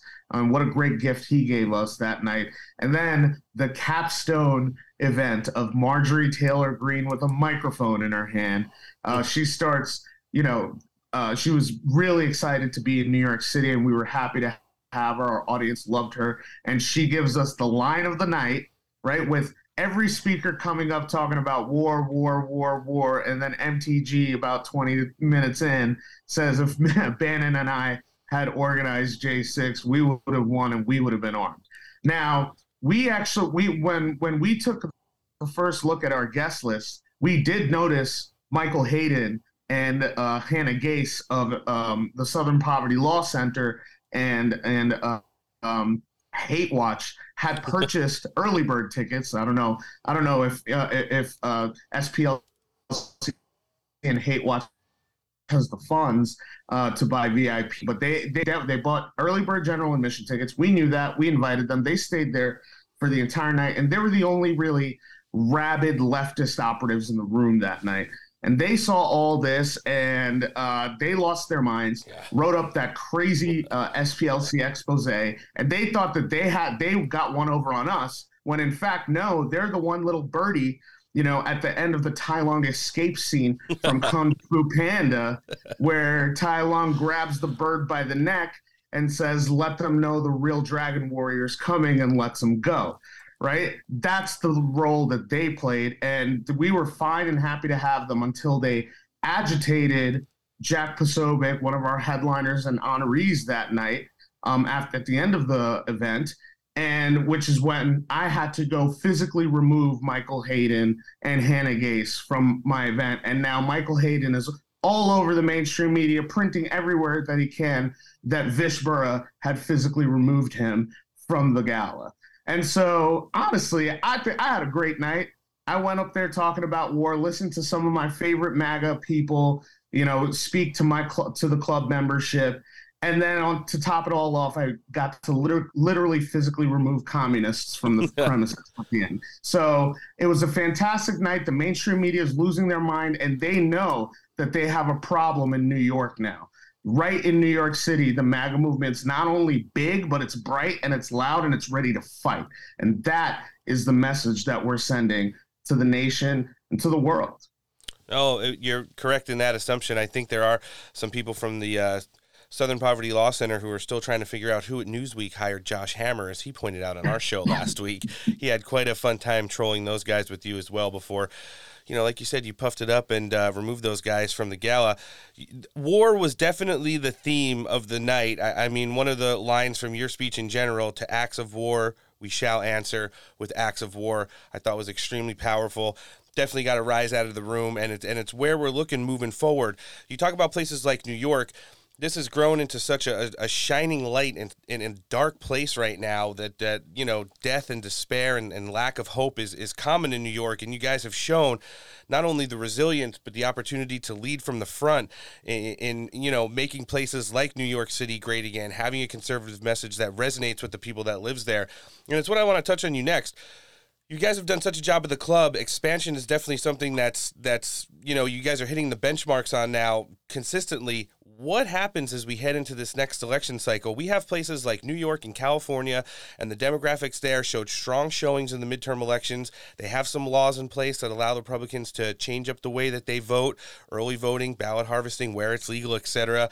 And then different demographics, crosstabs, uh, you know, across the, the uh, polling markers, where we could start bringing people into a, a bigger tent of this Republican Party and uh, really rack up some numbers moving forward, but it's going to take a lot of work. And it looks like if one place is ready to do it, it's you guys over at the club. So, what's the plan moving forward after we hit the holidays here and heading into the uh, general election season? So, obviously, it, it 2023, 2024, these are the years for the presidential election, the 2024 presidential. It's the next biggest contest. Uh, right out the gate, the most immediate thing that we need to build out uh, during 2023, and this is the building out year, uh, is infrastructure. Now we can circle back on that and, and uh, towards the end of the show and talk about the infrastructure and what needs to be built. Sure. Uh, but uh, but uh, what's important is actually the new demographics that we've identified uh, over these um, pra- these these exercises in, in the midterms in 20 in the 2020s um, is that we have new demographics that are interested in voting Republican, namely uh, Hispanics, and Asian Americans. And so we need to start building out our infrastructure to start reaching those demographics, whether that's through the air, through content, or on the ground with community outreach. We eh, at the New York Young Republican Club we have a uh, Asian caucus that's focused on just those efforts. And myself and a couple and uh, another member of the of the Asian caucus there, Joyce Wu, we were recently on Vice Vice News of all, all places to go and do a panel on Asian Americans. Vice News is, you know, no no secret, no shock, a leftist outlet, but they invited us. Uh, they needed Asians of different uh, perspectives, and so they got me as a as an Indian Hindu American and Joyce as a Taiwanese uh, uh American, and brought us on and we went and did it and sat amongst you know many leftists and argued our points but it was necessary because there's a whole, whole audience out there of asian americans who likely agree with us who don't watch anything else but vice and you know all the normie stations. So you need to go to onto these platforms and these these opposition battlefields and just show and explain and and defend your values and you don't know who that might convert or who that might end up bringing onto your side but you have to try. You have to to actually go there and show up uh, and and defend your your beliefs and, and and and everything else that that you stand for. And so you know we we were ready to do that. We did that and we have to continue to do stuff like that especially in the hispanic and asian communities yeah, I saw that. Uh, it was actually a, a, an incredible watch to see you go in there and navigate through. I mean, there was listen. It wasn't a, a room full of MAGA to say the least, and uh, you did your best job at doing exactly what it is you are, and that's uh, being a model American. I pulled a small clip from it. Let's let our listenership hear this. I don't, I don't understand why everybody's so hurt about like being described as a model minority. For me, it's like, well, I want to be the best. I want to be the smartest. I want to be the toughest. The model minority thing, I've never thought about it because I'm too focused on trying to be a model American. And the first thing I said when I listened to that, I'm sitting in my car because I watched it from top to bottom. I was like, based. it's just classic Vish right there. You see everybody's eyes, brows go up, and then the, the moderator kind of does a little bit of a chuckle. But the fact of the matter is, is, is that's the truth. People might not necessarily agree with all of your politics, but you, you, you have been a model American and, and quite the operative for MAGA, you know, over the course of the last half decade. And uh, it's one of the biggest reasons why you're at the forefront leading a lot of the successes we're having getting ready to move forward. Um, moving towards those that election cycle coming up here, you, you, you talked about the cross tabulations, the demographics people were bringing in there. What are some of the other things that you see, maybe even some of the things the club might be working on to continue this inclusion, to have the same kind of success as we had in New York City back in the midterm elections here in 2022, and uh, moving forward, making it so where we could pick up more House seats, where we could support the Republican candidate for president, and uh, we can win some big time offices here, including, you know, getting the presidency back in 2024?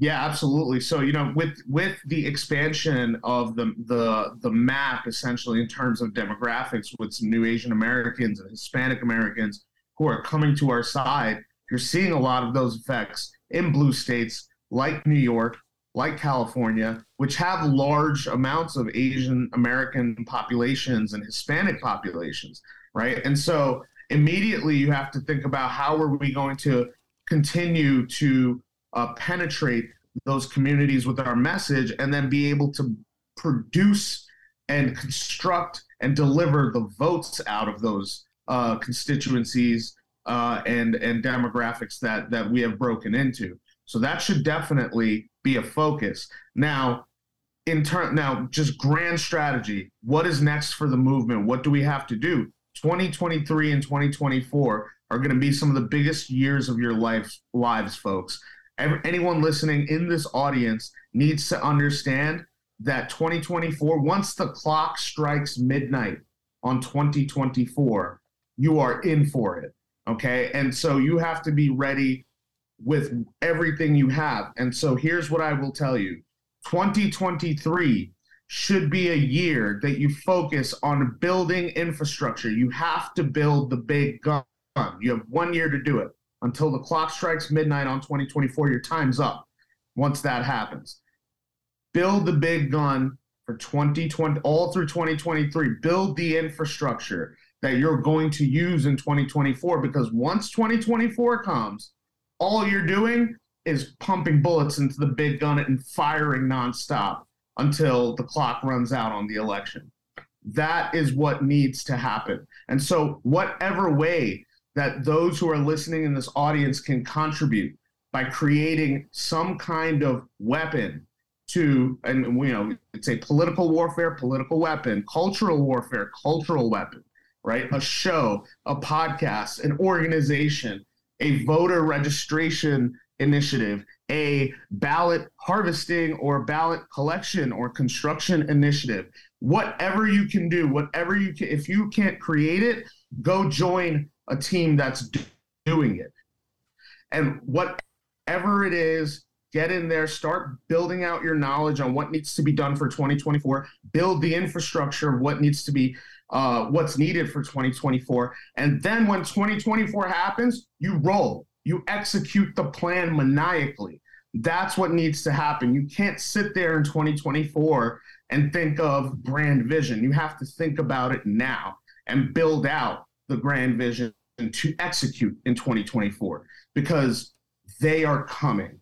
They it's one to secure the seat. You saw what they did in oh, yeah. 2020.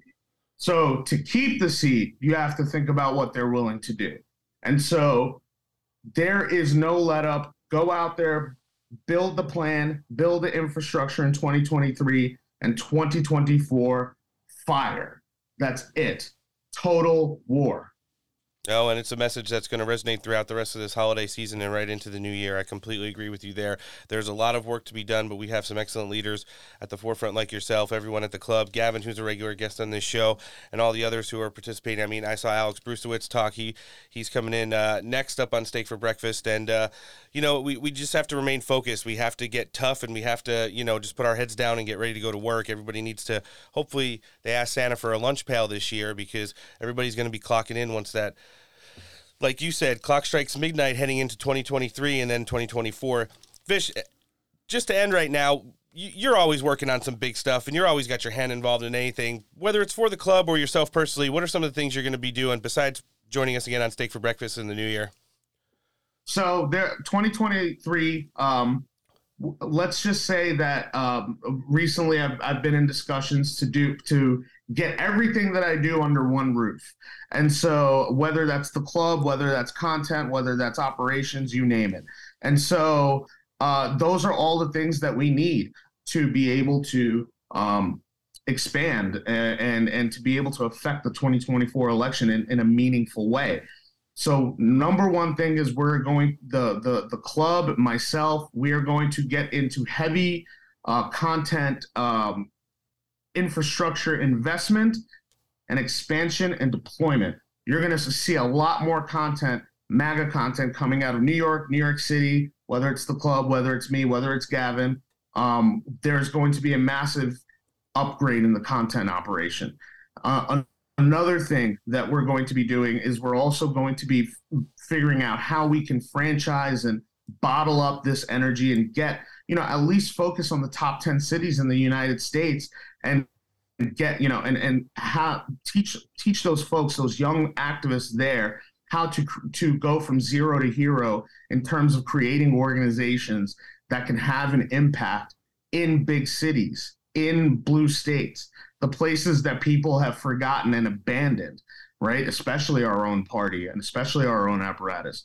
We you know there there's a a need to spread the word on how to fight in a way that matters in, in places that have that are you know uh, Leviathan or Goliath in in size and scope in terms of taking them down.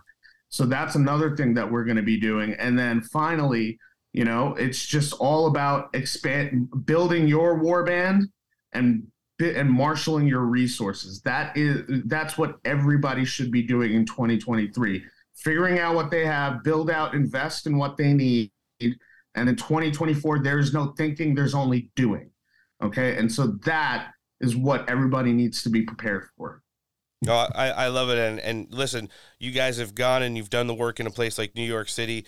Absolutely had, had, had massive, massive successes there. I know that the work that you guys want to eventually accomplish has literally just begun. But if, if you're just looking from the outside in and you want to know more about this, go check out the social medias. Go check out the New York Young Republicans Club. See the amazing works that are going on there, which is what I want to point last. We're going to link the club in the show description today, Vish, but where can we find you on social media? You can find me on Twitter at Vish Burra, V I S H B U R R A. Find me on Truth Social at Vish. Find me on Gettr at Vish Burra. Make sure to follow the club at NYYRC on Twitter, on Gettr, on Truth Social. Uh, go to our website, sign up for the newsletter at nyyrc.com. And please, please, if you can donate, you can get us anything that, um, you know, to support our mission. We'll take a dollar, we'll take $5, we'll take whatever you, whatever you got. But we are fighting the war actively, and we appreciate any contributions that you can make. So go to nyyrc.com slash donate uh, to hit us up. Uh, you, you got it right there, and we'll live link those in the show description as well. This is MAGA's most interesting operative, very based. Wishing you the best holiday season. Merry Christmas, Vish Burra. Thanks for coming back on the show. Thanks, guys. Merry Christmas. And I would like to thank Gavin Wax, Vish Burra, and the entire New York Young Republicans for remembering who gave birth to this movement. And thank you for endorsing President Donald J. Trump for reelection.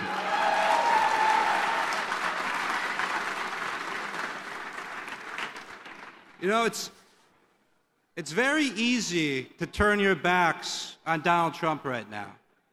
He's under investigation.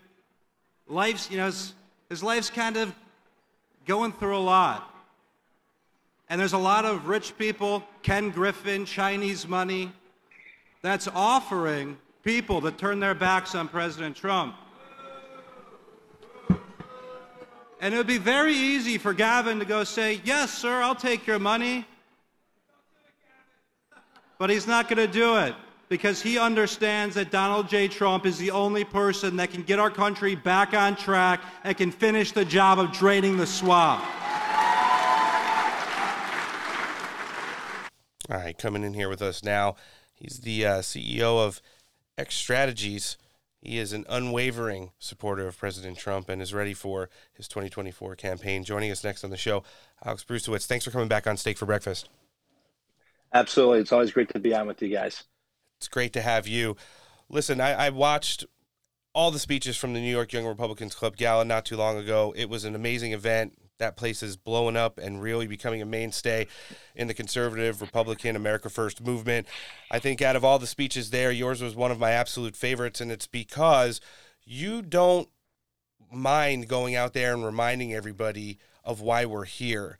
Not of all the bad stuff that's going on in this country, but the good stuff that we enjoyed under the first Trump presidency, regardless of all the hard times that he had to go through and all of the false narratives and fake stories that they made up about him, the constant, you know, harassment that he's going under now as private citizen and now candidate Trump again. And and it, it's we don't have enough of you in this movement. Everybody wants to look at the new shiny thing. Oh, look, there's some obscure poll that says Ron DeSantis is winning by 17 points. Those are also the same polls that told us Kari Lake was up by a dozen points the day before the Arizona elections. And look at the mess that's going on there now. Welcome to the show. What can you tell us about your motivation behind that speaking uh, event you had at the New York Republicans Club? What was the basis for your speech there? Well, uh, it sounded a little choppy because I didn't prepare that speech at all. I had a different, I had some different remarks prepared. Uh, but when I arrived at the event, I saw some faces in the crowd and I saw some people uh, in the crowd that I felt like needed to hear that message. I think the New York Young Republicans Club uh, did a really great job of bringing together some leaders of the conservative movement, some really great patriots who are still loyal to President Trump. But when I arrived at the event, I saw some folks who used President Trump to build their names, to build their followings, uh, and, and, make a ton of money doing so. And now they're all in for Ron DeSantis. And so that speech was totally off the cuff and directed at certain people in the audience, and they absolutely know who they are. Oh, you you point them out, and we point them out on the show all the time. The DeSantis Bros, they are. Uh, growing in numbers because they want the next shiniest thing. They want MAGA without MAGA. They want America first without Donald Trump. And when you associate those two phrases, they just don't work.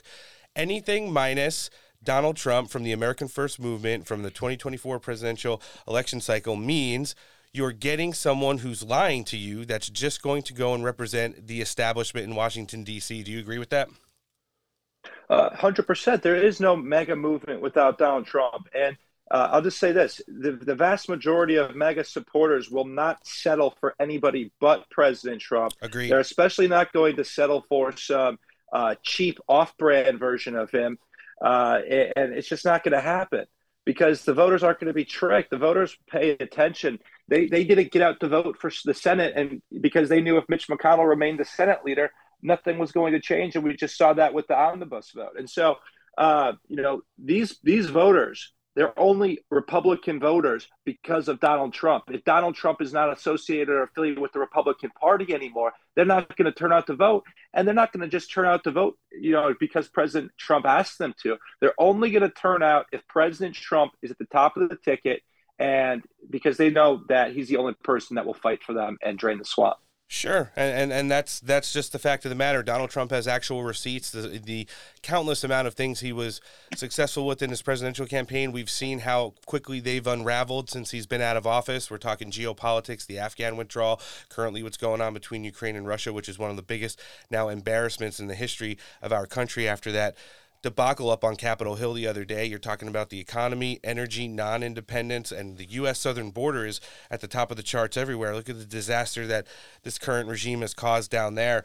I think a lot of that stems towards the. Uh, current establishment leadership within the Beltway. We're talking about the RNC chairwoman, uh, the prospectus Speaker of the House, and then Senate Minority Leader Mitch McConnell, who I know is one of your absolute favorite all time politicians. You've never railed on him any of the times you've been on this show. Uh, you've actually crushed him every single time you've come on.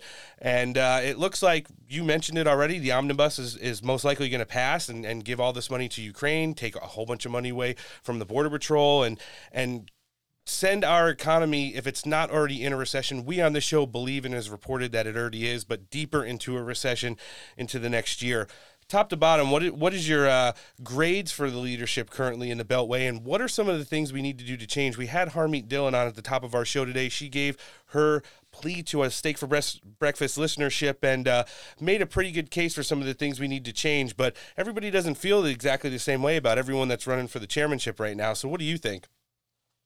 Well, I love Harmeet Dhillon. Uh, I hired Harmeet Dhillon when uh, Steve Schmidt uh, the creepy weirdo who co-founded the Lincoln Project, he threatened to sue me because I called him a pedophile protector. Yep. Uh, and so I was like, okay, tough guy, you want to fight? I got Harmeet Dhillon, let's dance.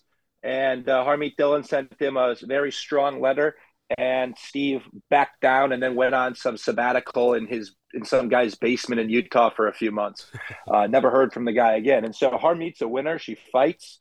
Uh, I know that Mike Lindell's also in the race, and if you see any of the polls, uh, you know Harmeet and Mike Lindell are both crushing. Uh, uh, you know Ronna Romney in, in all the respective polls when you actually ask the people and not the 168 that can easily be manipulated. Yep. Uh, and so if it was up to the people, Ronna Romney would be gone. Unfortunately, uh, it's not up to the people. It's up to the 168 people who uh, think the world of themselves. And so they're going to make the decision uh, not based on what they think is best for the party, but what's based uh, on what's best for themselves. So we'll see what happens on that. I think Harmeet would be an absolute uh, upgrade. Lindell would be an upgrade. Anybody would be an upgrade over uh, this current leadership over there. Uh, but at the end of the day, a lot of what's going to happen in, in the Beltway, it's going to stem from the Senate. And Mitch McConnell, he's he's a disgrace to our nation, uh, and all of his enablers uh, should be ashamed of themselves uh, and are also complete and total disgraces. He's got this midget consultant named Josh Holmes, who I think is a total punk. He gets paid big money from the Senate Leadership Fund, and the Senate Leadership Fund got paid millions of dollars by FTX. And so I took to Twitter and I asked this midget Holmes, I said, Sir, are you going to return the money to SLF uh, because they got money from FTX? And uh, he doesn't respond anymore. He just has a stupid podcast called Ruthless that gets like no viewership or listenership. And uh, he likes to talk crap about me on there, but he can kiss my ass. All of these people in DC they hate our country and they're leading to the destruction of our country. Uh, and we really need uh, an outsider like President Trump in there to to give us a fighting chance. No, you're 100% correct. I mean, whatever's going on in the House is going to happen. I do think because we took power back in the House, a lot of people, you know, we remind our listenership as much as we can. This is going to be the fourth times that Republicans have held the House of Representatives in the majority in the last uh, pretty much 100 years. Uh, it's been several times since the mid 90s. This is the third since then. But the, but the fact of the matter is, we're acting spoiled with it, and so is the current leadership that's there. I do think that some of the growing pains that they're going through not just handing the gavel over to who everybody thinks you know should have it, it without making a lot of concessions for you know the moderate constituents, the House Freedom Caucus, and some of the real patriots in the House of Representatives is is something that's normal. It's the way businesses go, and I mean you're a businessman, Alex. You know you don't just go in there and and give somebody the best deal possible without some kind of negotiations to make sure you're going to be okay as well. And I think that you know the House of Representatives right now, the the internal battle that's going on there for the speakership is all part of the growth process that we need to go through, and growing pains are never easy. As far as down to the Senate, Mitch McConnell is probably the biggest embarrassment in the history of senatorial politics. That's my opinion. I'm pretty sure it's yours. He tanked any of Mike Lee's uh, amendments to the omnibus bill. That looks like it's going to pass. You know, uh, for anything in, in regards to border safety and, and just hands out money. I mean, the earmarks in there are ridiculous. We're getting like an Michelle Obama trail, a Nancy Pelosi building, and a Ukraine friendship park in Washington, D.C. Can't beat those because those are really important to the American people. Um, but, but what's going on on the border right now and looking down, you know, we had Tom Homan on the show earlier this week. He said there's 5 million people coming in that we're probably going to apprehend at the minimum next year. I don't think people understand what, what a number like that looks like and how overworked everybody is. When it comes to this omnibus bill and some of the garbage that's put in there and how easily it was able to pass through the Senate. What are your feelings on that? And what does it say heading into uh, the 2024 cycle where some of these seats are going to be up for reelection? Yeah, the the omnibus bill. All of the people that voted for it, 18. There were some surprising people. I thought Tom Cotton was pretty surprising, uh, who voted for it. But all of the Republicans that voted for it should be ashamed of themselves. Uh, it's a terrible bill for our country. Two trillion dollars. Not a single conservative win in the bill. It funds all of these woke anti-American pet projects. It sends 410 million dollars to Middle Eastern countries to secure our border or secure their borders. It has zero dollars in it to secure our border. Another 47 billion dollars in aid to Ukraine. We meanwhile we have 20 million American households that can't afford uh, to pay their utility bills, and now we have this once in a generation cold front that's hitting our country. These people are losing are without heat and we're more concerned about Ukrainians and their well being than the American people. It's disgusting and it's wrong. And I hope every single Republican that voted for this bill loses their seat either in a primary or in a general election because the people won't turn out to vote for them. And that's what happens. The, the voters are sick of these rhinos because they know the rhinos are worse than the Democrats because Yeah. the Democrats are at least honest with who they are. And so, um, but I want to touch on the, the speaker race a little bit. Go ahead. Uh, because McCarthy, I think he did the right thing when he said that there's going to be absolutely uh, no bills at the Senate. If they pass this, every bill that the Senate sends to the House will be dead on arrival. And that's a great approach. And that's coming from the Freedom Caucus members who are pushing McCarthy. And I think that's good. I think that that's healthy. I think the fight is is uh, really good for the country. And I love Matt Gaetz. I love Marjorie Taylor Greene. There's some, you know, uh, family fighting right now. But ultimately, I know that they both want what's best for our country. Uh, and Kevin has been doing some uh, really good thing. And I like what I like the policy positions that he rolled out. We want to investigate Hunter Biden. We want to investigate uh, DOJ. We want to investigate what's happening at the border. He wants to turn every committee into an oversight committee. And ultimately, if he if he's not the speaker, okay. But what we can't have happen is we can't have people like Steve Scalise become the speaker because Steve Scalise is significantly worse than anybody else. People don't people don't pay attention to that. Steve Scalise was all for amnesty. He he in, he remained supporting of Liz Cheney during the primary election. He did not work uh, to oust her, while even Kevin McCarthy and Elise Stefanik, two people that you wouldn't even think about, they were pushing for Harriet Hageman against Liz Cheney. Meanwhile, Steve Scalise is totally out of it. Uh, McCarthy just released a report showing that Nancy Pelosi was solely responsible for the failures of security at the Capitol on January the 6th. Correct. And Steve Scalise says nothing about that. And so if there's this idea that we're going to get rid of McCarthy and then Scalise is going to be better, that's a foolish idea and a total lie. I would much rather, 10 times out of 10, have McCarthy as speaker than Steve Scalise. Oh, I agree with you there. Like, I think at the end of the day, we wish we had better options, but the fact of the matter is, we had at least two years to work on this. We didn't take care of it. We're where we're at, and a new Congress is getting sworn in on January 3rd. So we have to work with what we've got.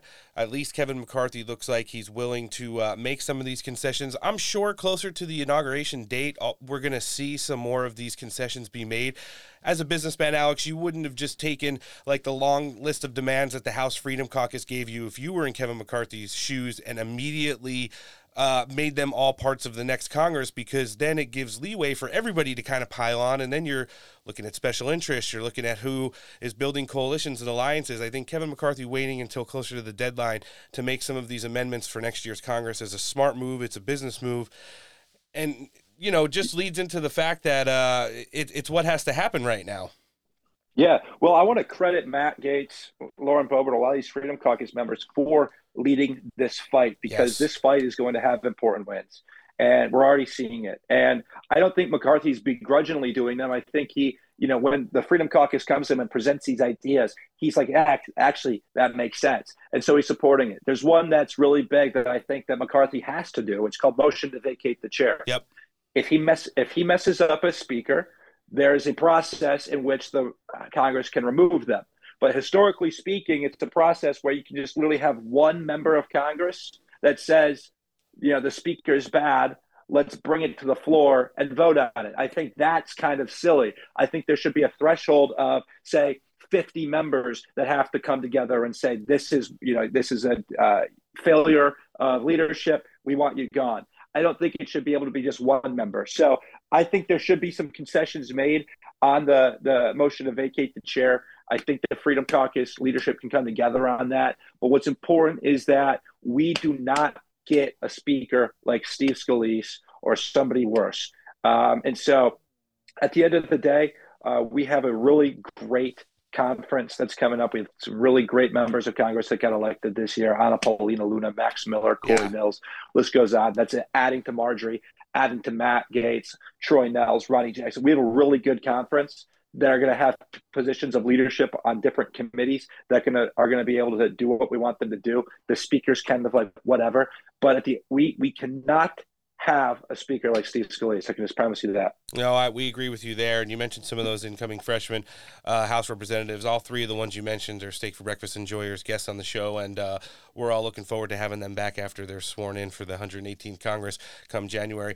Alex, it's been great sitting down with you today. We know it's busy during this holiday week. You're obviously in the middle of like uh, one of the biggest winter freezes in, in you know uh, recorded history right now. And uh, we want to be able to direct everyone who's not already following you because they need to. You drew a new line in the sand and reminded everybody just what MAG is all about, the New York Young Republican Club, uh, not too long ago. And for those who aren't tracking you already, uh, we want to be able to direct them to find you on social media. So where can we check you out? Uh, at Alex Bruesewitz, B R U E S E W I T Z, on every social media platform. And uh, follow me if you love this country. Yeah, and you certainly do. As much as we do here on Steak for Breakfast, we'll look forward to having you back in the new year. We wish you a happy holiday season and Merry Christmas. And uh, thanks for taking time to come out during this busy week and join us on the show today. Absolutely. Merry Christmas to you guys. God bless you all. The CEO of X Strategies, Alex Bruesewitz. Thanks for coming back on Steak for Breakfast. All right, take care, guys.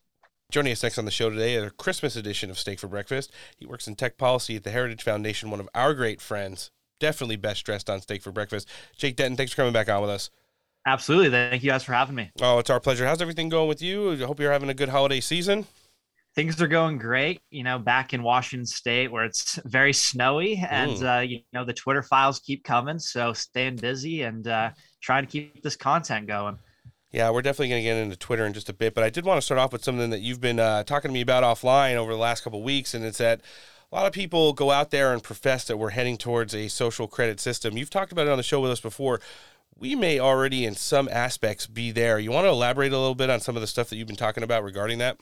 Yeah, I mean, this is kind of uh, uh, coming to us in very different forms across our economy, across our government. Uh, we're seeing the social credit system uh, essentially come out of thin air now. We had a story uh, just a couple days ago of a, a mother taking her daughter to Radio City Music Hall, and a facial ID recognition software recognizes that she works at a law firm suing the landlord of Radio City Music Hall, and she's promptly kicked out of the venue.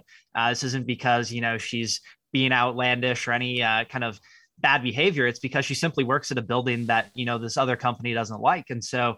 Uh, I think you know we're going to start to see this happen very quickly. Uh, it was just announced that France is going to be using very similar software for monitoring the Olympics. Uh, so you know if you're a person that the French government or maybe the Olympics doesn't like, and you're walking around the grounds, it's very likely that the software is going to grab you and kick you out. Um, and so as this approaches, I think it's really highlighting the need for a, a digital bill of rights that you know President Trump so uh, basically rightly presented to us through uh, his campaign announcement. Um, so hopefully we get some movement here on kind of protecting against this, but it's coming quick, and there's about nothing we can do right now to avoid it. Yeah, I did see that story about what happened with uh, the woman who was taking her daughter and some friends to go see the Rockettes. And uh, a lot of people are already using this technology and might have their information shared, maybe without their knowing. And that's in regards to just regular travel, right? I did hear somebody on Fox News yesterday. He was talking about how he's given like uh, his ability for facial recognition or retina scan, something like that. This kind of falls into the same category, right? You don't know what third parties might be able to get their hands on it, either legally or, or maybe illegally, and then used against you when you try to just go somewhere that you would normally think you'd be able to go into, correct? Yeah, that's absolutely correct. And I don't think people realize that, you know, your biometric data is being pulled every single day. When you walk past a CCTV camera, they're uploading and selling that footage to basically double bank on you, right? You're coming into their store, you're buying a product, and then they're also selling your facial recognition data to, you know, third-party vendors that are enhancing algorithms that basically create this software. And so, you know, when you go to the airport, you're not expecting that those TSA cameras all around are pulling your face, but it's exactly what's happening. Uh, we've even started to see airlines where you can check in through facial recognition software. And it poses the question where did they get that scan, right? I mean, it's happening so quickly and you know no one is really putting up a fight and you know whether it is the the rocket show or just you know a grocery store chain right maybe uh, jeff bezos doesn't like your criticism of amazon on twitter and now you can no longer go into whole foods this has happened extremely quick and you know no one's really stepping up to the plate right now to Yep. protect us No, they certainly are, and it, it seems like you know, ha- as you were one of the people who was out early and often on TikTok, uh, you know, it, we're we're seeing that you, there's just another thing that you're trying to get ahead of on the curve, and it's really good that you've been putting out information on that. Now, we saw some stuff on Capitol Hill regarding TikTok this week. What are what are some of the things that you've been seeing that are a positive move in the right direction for at least the federal government in regards to the uh, well, the Chinese backed application? Yeah, so it's been a bit of a mess of a news cycle recently. We saw Mike Gallagher put out a bill uh, that basically bans TikTok federally, right, of, on every device, you know, consumers to government employees across the board. Um, and then in the wake of that, Josh Hawley puts a bill forward uh, that bans it on federal devices. So these are your government employees, right? These people who have, you know, work phones, and for some reason they've been allowed to download TikTok on their work phone anyways, right? Like, why are government employees on any social media on their work phone? Yep. Uh, but nevertheless, right, the, they have this uh, on their devices, and we just saw it pass uh, through the Senate. Um, this kind of federal ban. So now we'll no longer have government employees, but as we just saw from Forbes, they just put out a story that TikTok was surveilling specific Forbes journalists uh, who have been, you know, kind of bringing the heat on TikTok.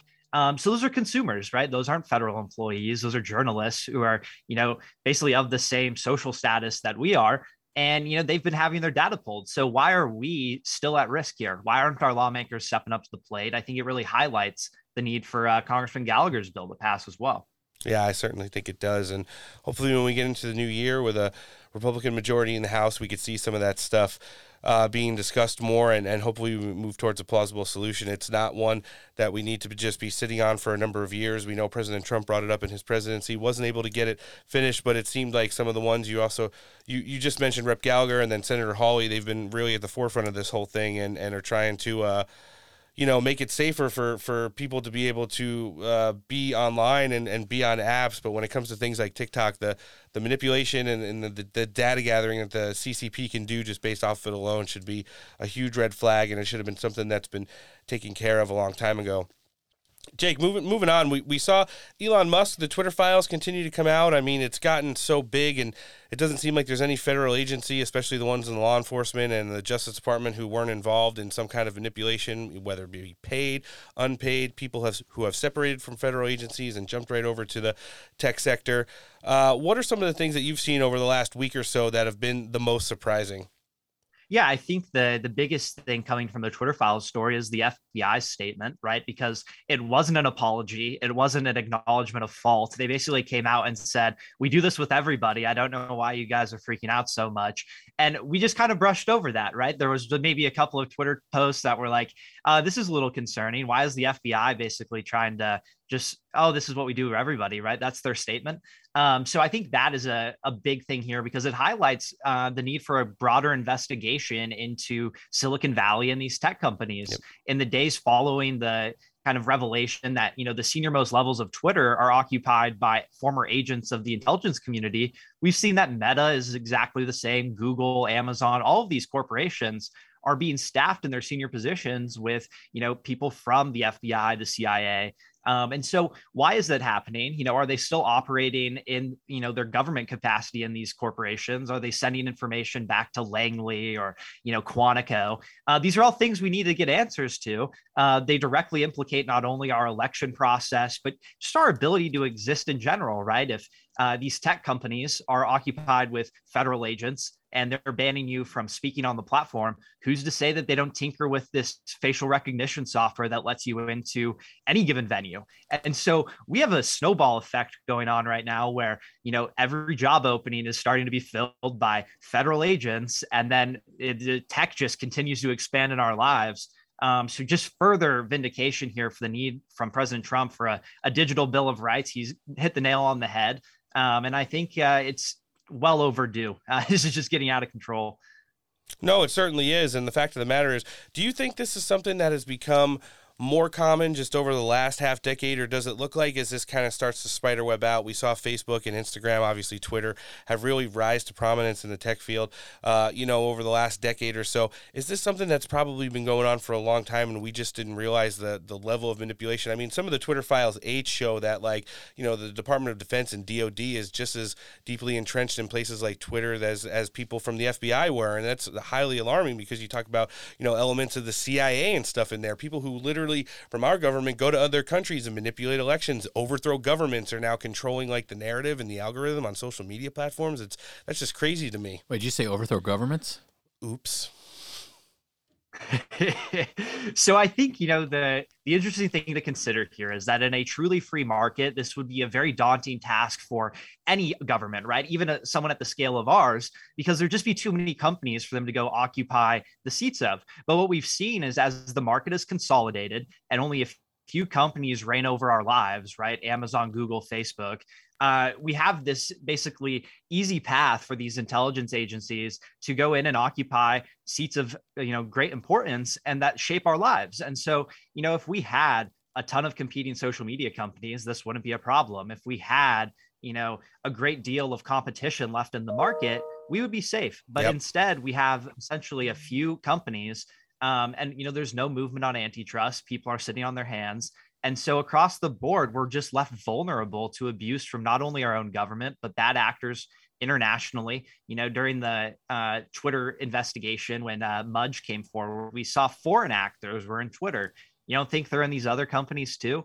So, I mean, we're just left in jeopardy here, um, and no one seems to care. No, they don't, and uh, it, it's it's something that I hope we get to the bottom of. And it's like when Donald Trump put out uh, one of his statements regarding all of this this week. He said one of the first things he's going to do on president is put a an amount of time that when you separate from your job as a federal employee, regardless of what context it is, the Justice Department, law enforcement, IRS agent, whatever, there's going to be a period of a his first calling is for seven years of cooling off before you could just jump into the big tech sector and then see where it goes from there. I think that's great.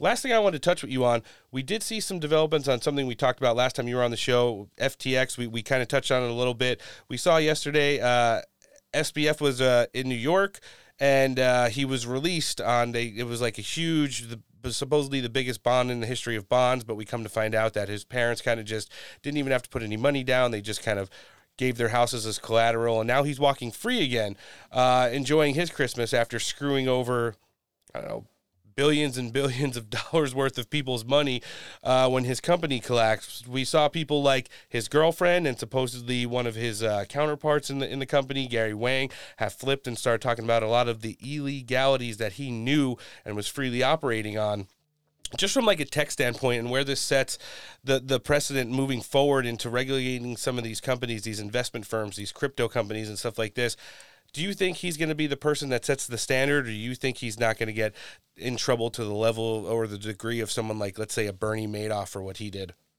I this case really is just a gift presented straight to Elizabeth Warren and all these kind of folks who are looking to basically push crypto out of the, the system. They want this current paradigm where they're able to debank you to exist. They don't want you to have crypto alternatives. And so this, you know, perfect present was presented to them just in time after the election cycle uh, that shows that the crypto sector is, you know, not regulated enough. That look, you know, people still have their money stolen, and so I think there's really no way that we we see this case just disappear. I think it's already disappeared from the news cycle, right? Yeah. You know, no one is really talking about it, uh, but it's at the top of everyone's legislative priorities now to basically regulate this into oblivion. And so uh, we'll we'll basically see this advance, in my opinion, in this direction where uh, you know no one talks about it, but they'll regulate this to the point where it's not basically accessible to consumers. Uh, you know, these institutional guys will still benefit from the technology, uh, but if you're someone who's controversial and is debanked and needs crypto as an alternative, uh, they're basically going to drop the hammer on this to a degree where you probably won't be able to use crypto. You'll just be off of the financial institutions. You know, um, and so it's very troubling. Um, I, d- I don't see a path out of this where crypto really survives in the the way that it was, you know, trending towards. We were sure. heading towards, you know, essentially a Web three era. Yeah. And this could easily derail it. Lots of stuff happening, and, and we'll be talking with you after the new year uh, about some of the developments that we, we discussed today and more, I'm sure, as this news cycle just can't calm down even this close to Christmas. We're, we're seeing right now that, you know, they're just passing the uh, omnibus bill up on Capitol Hill so everybody can get the heck out of there and go on Christmas break, much to the screwance of the American people. But good information you brought us as always, Jake. We're going to live link uh, your page for the Heritage Foundation in the show description today, but where are we looking to find you on social media? Yeah, you can find me on Twitter at real the letter J Denton, and then on Truth Social at real the at re, at just Jake Denton, no real. Uh, got just the the name there. So uh, yeah, check me out. Uh, I'm gonna be posting through the holidays. And we'll be tracking as we always do. I'll be watching you on Fox Business later today. This is someone who's just up to his elbows in tech policy, the Heritage Foundation, one of our great friends. Jake Denton, thanks for coming back on the show. Have a happy holidays. Merry Christmas. Absolutely. Thanks for having me and Merry Christmas. Again, we, we've deployed up to 10,000 of them. Uh, the only reason why it would not be more, you got to understand this also, uh, and that is there are some who retire every single month. Uh, some who are no, I, uh, I get it, re- but, but, but why, from not, service, why not? but Why not just say I'm the we're governor of onboarding Texas? more every single We're the greatest state in America. Every Texan I know, including relatives of mine, they all think Texas is the best. You're the governor. Why don't you just say any person with military and law enforcement experience can join up? We are starting our own force. It's volunteer, or just go to Midland, Dallas, and Houston and get your donors to fund it. They would. I'd send you money. Everyone send you money. And we're going to stop this on behalf of the state of Texas and the United States. You could do that. Biden people would back down in the face of that determination. Why not? Uh, Tucker, actually, we, we onboard uh, new members every single month. We, we do go through both that recruiting process as well as people signing up. They onboard, they go through the training process, they get ready for deployment, and then we deploy them. So we are constantly involved uh, in adding to uh, those who can serve us on the border. And they get special training that is different what they have to do in the state of Texas compared to what they may do in Afghanistan. Do you see this as a hair on fire emergency that's more important than anything they would have done in Afghanistan or Ukraine or any other country around the world? Do you think this is the most important thing those guys should be could So- be doing? Tucker, I have made that point to the United States Congress, uh, asking for more resources so that we can better defend our border, knowing that the federal government is not defending our border. The only people capable of doing it uh, would be Texas. And what is Texas getting? Nothing. Nothing. From the but federal people government. would send you people money would to send you Tunisia, money but if you Texas. started up a voluntary fund. Send Greg Abbott money. People would put you in their wills. I mean, you'd probably be president of the United States if you did that. I'm serious. If you took control and closed the border, which you can do, you would be a folk hero sung about by future generations around the campfire. I, I, I just think it's that simple. Texas once again takes a stand against an invasion. It's not the first time you've done it. So I Tu- think you should Tucker, do it let- What do you think, Noah? I mean, we don't not like Texas Governor Greg Abbott. We know he's He needs, very. to, he needs to drag his balls out and you know take him around the yard a couple more times though. It's true. I just want to remind you. I, I don't know how that would necessarily work because he's in a wheelchair. You can have a trailer. You don't want to run over your own balls. You can have a trailer. Like the Randy Marsh wheelbarrow? Yeah. Oh, I like that. He has been very reactionary in a lot of the stuff that he's done. There is no more reacting to the disaster on the southern border. It's here, and it's not going away anytime soon. As a matter of fact, heading into 2023 in just a few weeks here, it's going to get a lot worse. And uh, that was Tucker Carlson holding his feet to the fire. Uh, not like he would feel it, but the fact of the matter is, is that he needs to do more. I did see this week, you know, I believe Texas is the only place that has taken the uh, shipping containers and made their own version of the water, uh, U.S. southern border wall there. The Biden administration is suing them for that in federal court. And uh, I also saw that uh, the El Paso sector last night was uh, they had the National Guard down there, and they were lining the American side of the canal uh, with with razor wire, so people can't just keep coming in in the unmitigated uh, way that they have been. Um, we also heard when we talked to uh, Tom Homan earlier this week that they're planning on, you know, just telling everyone on the Mexican side you're not coming in at any of these places anymore that are completely overran, and they're going to be directing people towards the Laredo sector now and closing down some of the bridges that American citizens use to go back and forth in between the United States and Mexico to process migrants. Perfect. Well, I mean, what, nobody should be coming anymore. Didn't didn't uh, DHS didn't they uh, put out a a post on Twitter that said "Don't come"? Was that their Christmas message? The Christmas message, yeah. What does it say? I mean, it it's pretty ridiculous. Uh, my favorite part about it was reading all the comments, though. The comments were the best part of it. There were some heaters in there. It, well, I mean, normally when you see something like that, you would assume that It's truthful. th- no, you're going to assume that there's a there's probably a few people that are going to be on your team that are commenting. Right. There's literally nobody commenting anything positive except for like one person that was confused. Are are you talking about the Canadian border? Are we still allowed to cross? Like that person was just an idiot. But DHS Gov's Instagram, the U.S. borders are not, not with an underline open. Do not come to the border. Do not put your life at risk. only to be sent back. And then there's like a South Park looking uh, image of like a border crossing with a stop sign. Oh, nice. It's the only thing missing is somebody throwing Cartman in there. Yeah, there you go. I'm sure we could. Well, I, we'll have to find the Border Patrol clip from that one for for a future show because that's a great episode. Yep. Um, no, but the fact of the matter is here. uh, Oh my, there's been so much. Listen, if they ever wanted you to not think about the southern border, the omnibus bill and Zelensky's visit to the United States was just the warm apple cider and Christmas cookies edition of bullshit that this government rolls out that you needed this week. But we're going to give you a little bit of taste as we're getting ready to round out the show and head into our Christmas breaks here. Let's hear Texas House Representative Chip Roy talking exactly about this issue, uh, the omnibus, the border, and more. Let's hear him. At what Democrats are doing and using them for political purposes. But I have to say one thing about my Republican colleagues. With the Omni coming this week, we've been running on this being the Biden border, uh, uh, Biden border crisis. Okay. This is the McConnell Republican.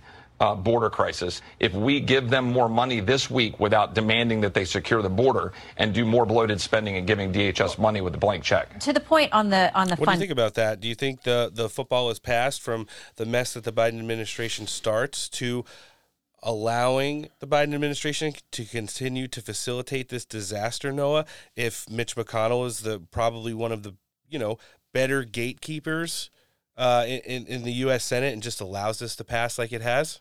I don't know. I can't even. I can't even think with these fucking people anymore. Like I just don't understand what. I got distracted. I was actually reading comments about. I'd be laughing about too. the Instagram. But what benefit does anyone have, except like for the replacement theory and the future Democrat voters, than to do this right now? Yeah. You have Border Patrol agents and, and all affiliated agencies committing suicide, getting sick, dying, being murdered. Two have died in what you could call murder over the course of the last month at the Border Patrol. No one talks about it. No. We're one of the only places that you've heard it. And, uh, you know, Tom Homan was great to point that out on our show earlier in the week. I saw him jump on Fox News last night, and, and he was being pretty spicy as always. So let's let's hear the former director of ICE. So I'll say this: any Republican that votes for that bill, any Republican that went down to the border and did a dog and pony show, and comes back to Congress and signs that, knowing there's no money to secure that border, there's only money to bring more people in and to process them in and to release them into the United States. They shouldn't be representing us in Congress. You can't have both sides. How again? I'll say it again. How many Americans have to die? of fentanyl overdoses? How many migrants have to die? How many women need to be sexually assaulted by the cartels? Mm. How many women and children need to be sex trafficked across the U.S. border, which are at record numbers now of women and children being trafficked for sexual purposes across the border? At what point do the congressmen, Republican or Democrat, Independent, say enough's enough? Obviously, it wasn't today, Mm-mm. and it and it certainly won't be until September of 2023 when we can negotiate budget appropriations for the Department of Homeland Security again. Congratulations, congressional losers. Yeah, Um, yeah, someone who's usually a brighter note on our show and uh, everyone's favorite national treasure does understand the importance and the significance of the crisis down on the U.S. southern border right now. We're talking about Senator John Kennedy. He actually weighed in yesterday as this bill was unfortunately voted, approved, and passed down to the House. Let's hear him talk about his uh, ongoing stance on the border. becoming uh, harder and harder not to conclude that the border crisis is intentional. I like that. I mean, nobody is this incompetent, right? Mm. Uh, the Biden administration's position on uh, Title 42, um, on the Remain in Mexico program, on efforts to uh, to come up with a definition of what refugee status means that looks like somebody designed it on purpose. Sure does. N- None, none, none of the president's positions on this make any sense to me, uh, un, unless I view it from the per- perspective of, well, maybe he wants this to happen. Do you, do you think that's the end game there, Noah? Do you think that's the point that this is all this is all by design? I hope not. I mean, you would really hope that we're not just trying to sabotage ourselves into the fucking dark ages again. Mm-hmm. But here we are. Yeah, I mean, w- when you just look at the optics, I want everybody to remember this. We- don't mention this enough on the show. I just want to rem- remind everybody of this because we don't talk about it enough on the show. Alejandro Mayorkas' mother was a European refugee who claimed asylum in Cuba. Alejandro Mayorkas was born in Cuba before they got on a little boat and came over to the United States.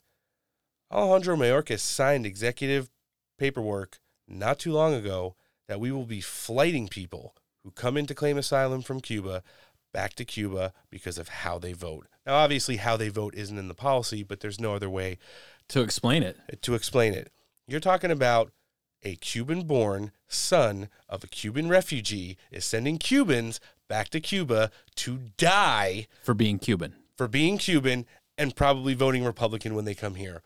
While everyone else watches what is going on in the U.S. southern border now. And whether or not you want to believe it's as bad as it is, we read that Harvard poll last week. 68% of Americans didn't believe how many people have come into this country since the Biden administration took over.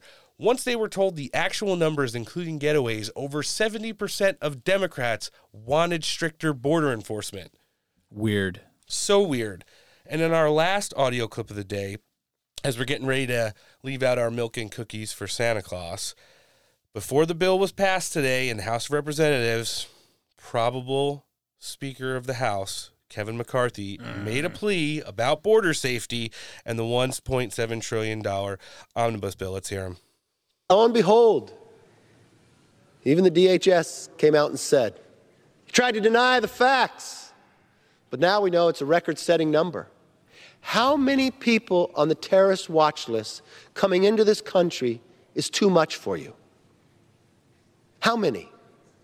How many before they act again? But if you don't want to do that, we now have caught, have caught enough fentanyl in the last year to kill every single American. It's in every single one of your cities. If you listen to the people and you stop playing politics, they'll tell you to stop it. There's enough now to kill 10 times over every single American. Yeah. Those are the big numbers that we hear. Listen, it's it's it's too out of control right now to even start to wrap your brain around like the possible terrorists who have gotten into this country, but it's only not ignorant to assume that many have gotten in here over the course of the last two years of the Biden administration and their absolutely reckless stance on the U.S. southern border. You have the border czar, never been there, Mm. doesn't do anything. You have Alejandro Mayorkas, he goes down there, he gets shit on by the rank and file. So you want to know what he does? He goes down to the Golden Triangle and tries to negotiate with the NGOs to make the trip from wherever the fuck these people are coming from up to Mexico and into the United States more easily and enjoyable. The only things that he appropriated for in the budget for DHS is to renovate facilities so we could process people faster and they could watch the fucking World Cup in air conditioner and on DirecTV while they're doing it.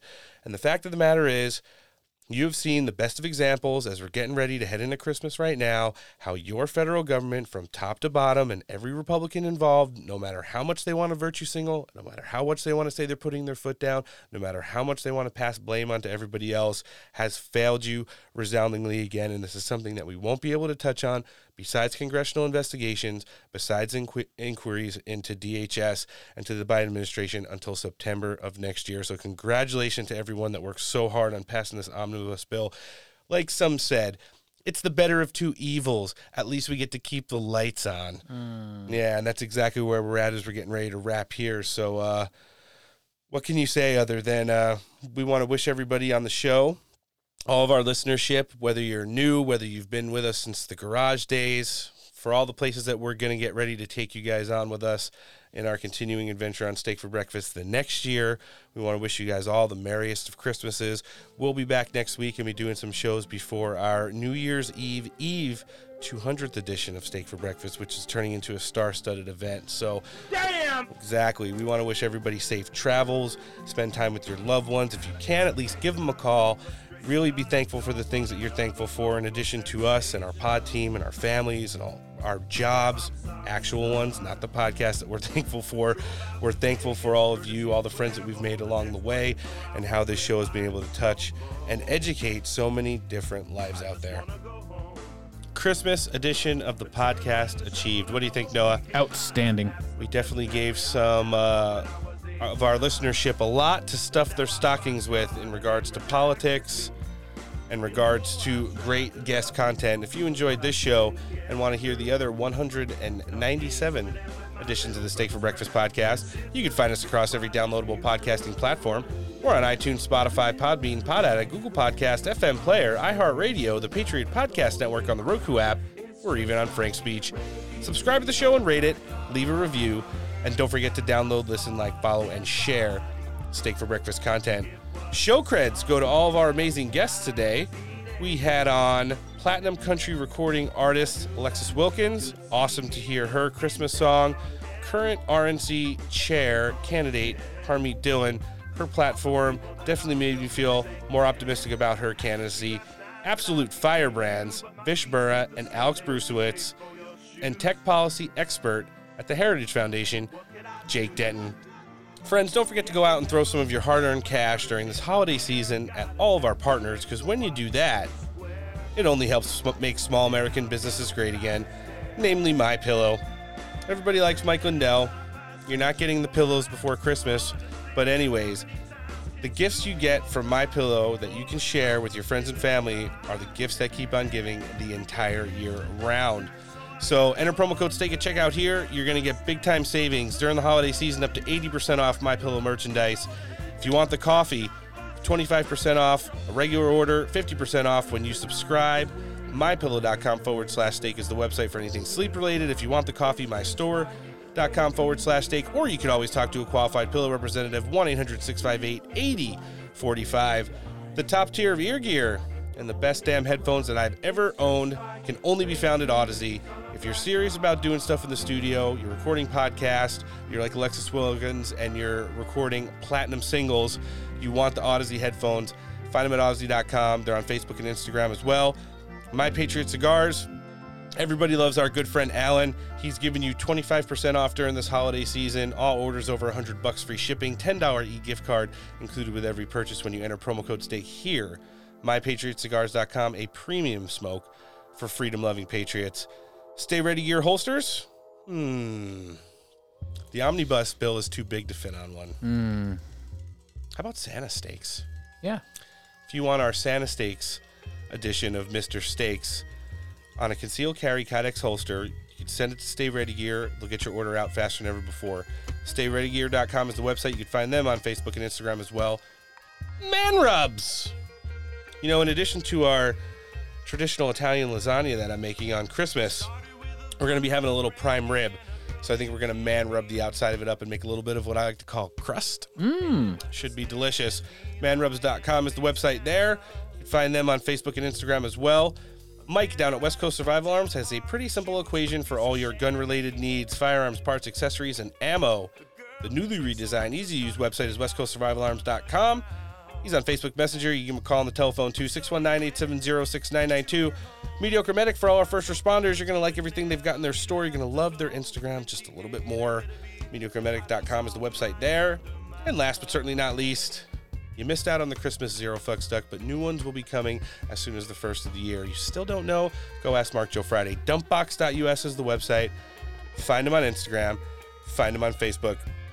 Upcoming shows, we're just starting to fill up January. Let's jump into it. I don't have anybody scheduled for Tuesday, and if it's just going to be the three of us, I'm completely fine with that because next Friday is our 200th show. Kash Patel, Raheem Kassam, Mike Crispi, Christina Bobb will all be here. Alan Jacoby is guest hosting. Who knows who else is going to jump in between now and then. On the 6th of January, Ambassador Rick Grinnell will be joining us. We're going to be getting a report live from the southern border on the 10th of January. Jorge Ventura will be here. So will Christina Bobb. I've already got feelers out. Devin Nunes will be back. Kash Patel will be back.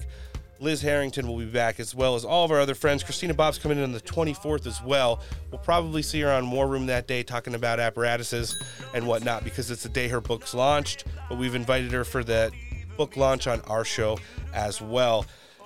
Friends of the week, Got my list here of who's been naughty and who's been nice. This is the nice list. Our Truth Social Twitch streamer crew Beastie Man 420, Siberian Kitten, CSM Master, to name a few. Indiana Zoomer DM'd me and then never said anything. Some hmm. call me Tim79 has been sharing a ton of our content. We appreciate that. Some of our other social media application friends Ghost Hammer, William S., Spoopy, Calvin Coolidge Project gets another one. The Upside Down Man, to say the least. And then some of our meme team spectacular memers that came out. They were just crushing it during the Zelensky visit. One of them is the uh, cover for our newest Substack. Machiavelli memes, John Hacker LA, Sanchez memes, Madam America, American Manta, Let's Go Brenda, Dumbass Photoshop, That Southern Dude, Right Wing Savages 2.0, Trad West, The Real Smokeahonis, mostly peaceful memes, and grand old memes. Guys, things to remember between now and Tuesday. Number one, do your own research. Number two, start a podcast. Not bad. It was kind of busy, but not bad. Well, I don't have to work tonight, so. I like it. Number three, let's start talking about American greatness again. All five of our guests today talked about American greatness. We don't talk about it enough. It's time to start talking about it again. And last, but certainly not least, let's see what happens. This has been episode 198 of the Steak for Breakfast podcast. Heading close to 200. 199 will be coming in on Tuesday. No one's scheduled yet, but I can only assume that someone will be here. On behalf of the pod team, I'm Roan. Noah. Later. Thanks for listening. Merry Christmas. Safe travels. And take care.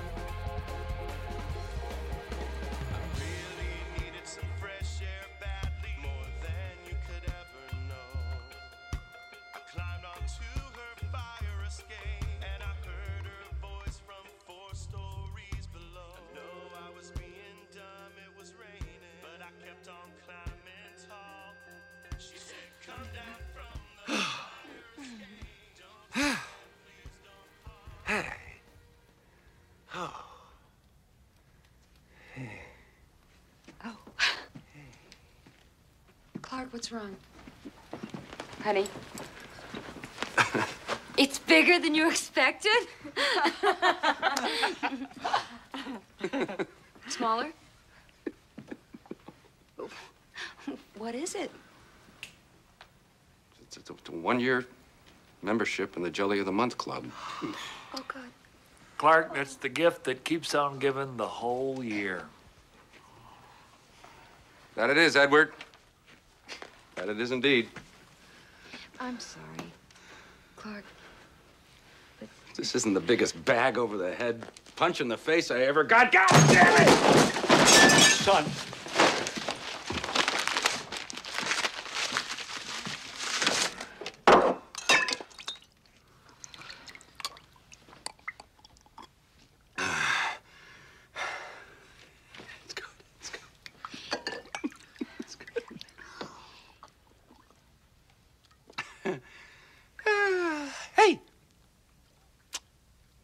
Looking for any last minute gift ideas for me, I have one.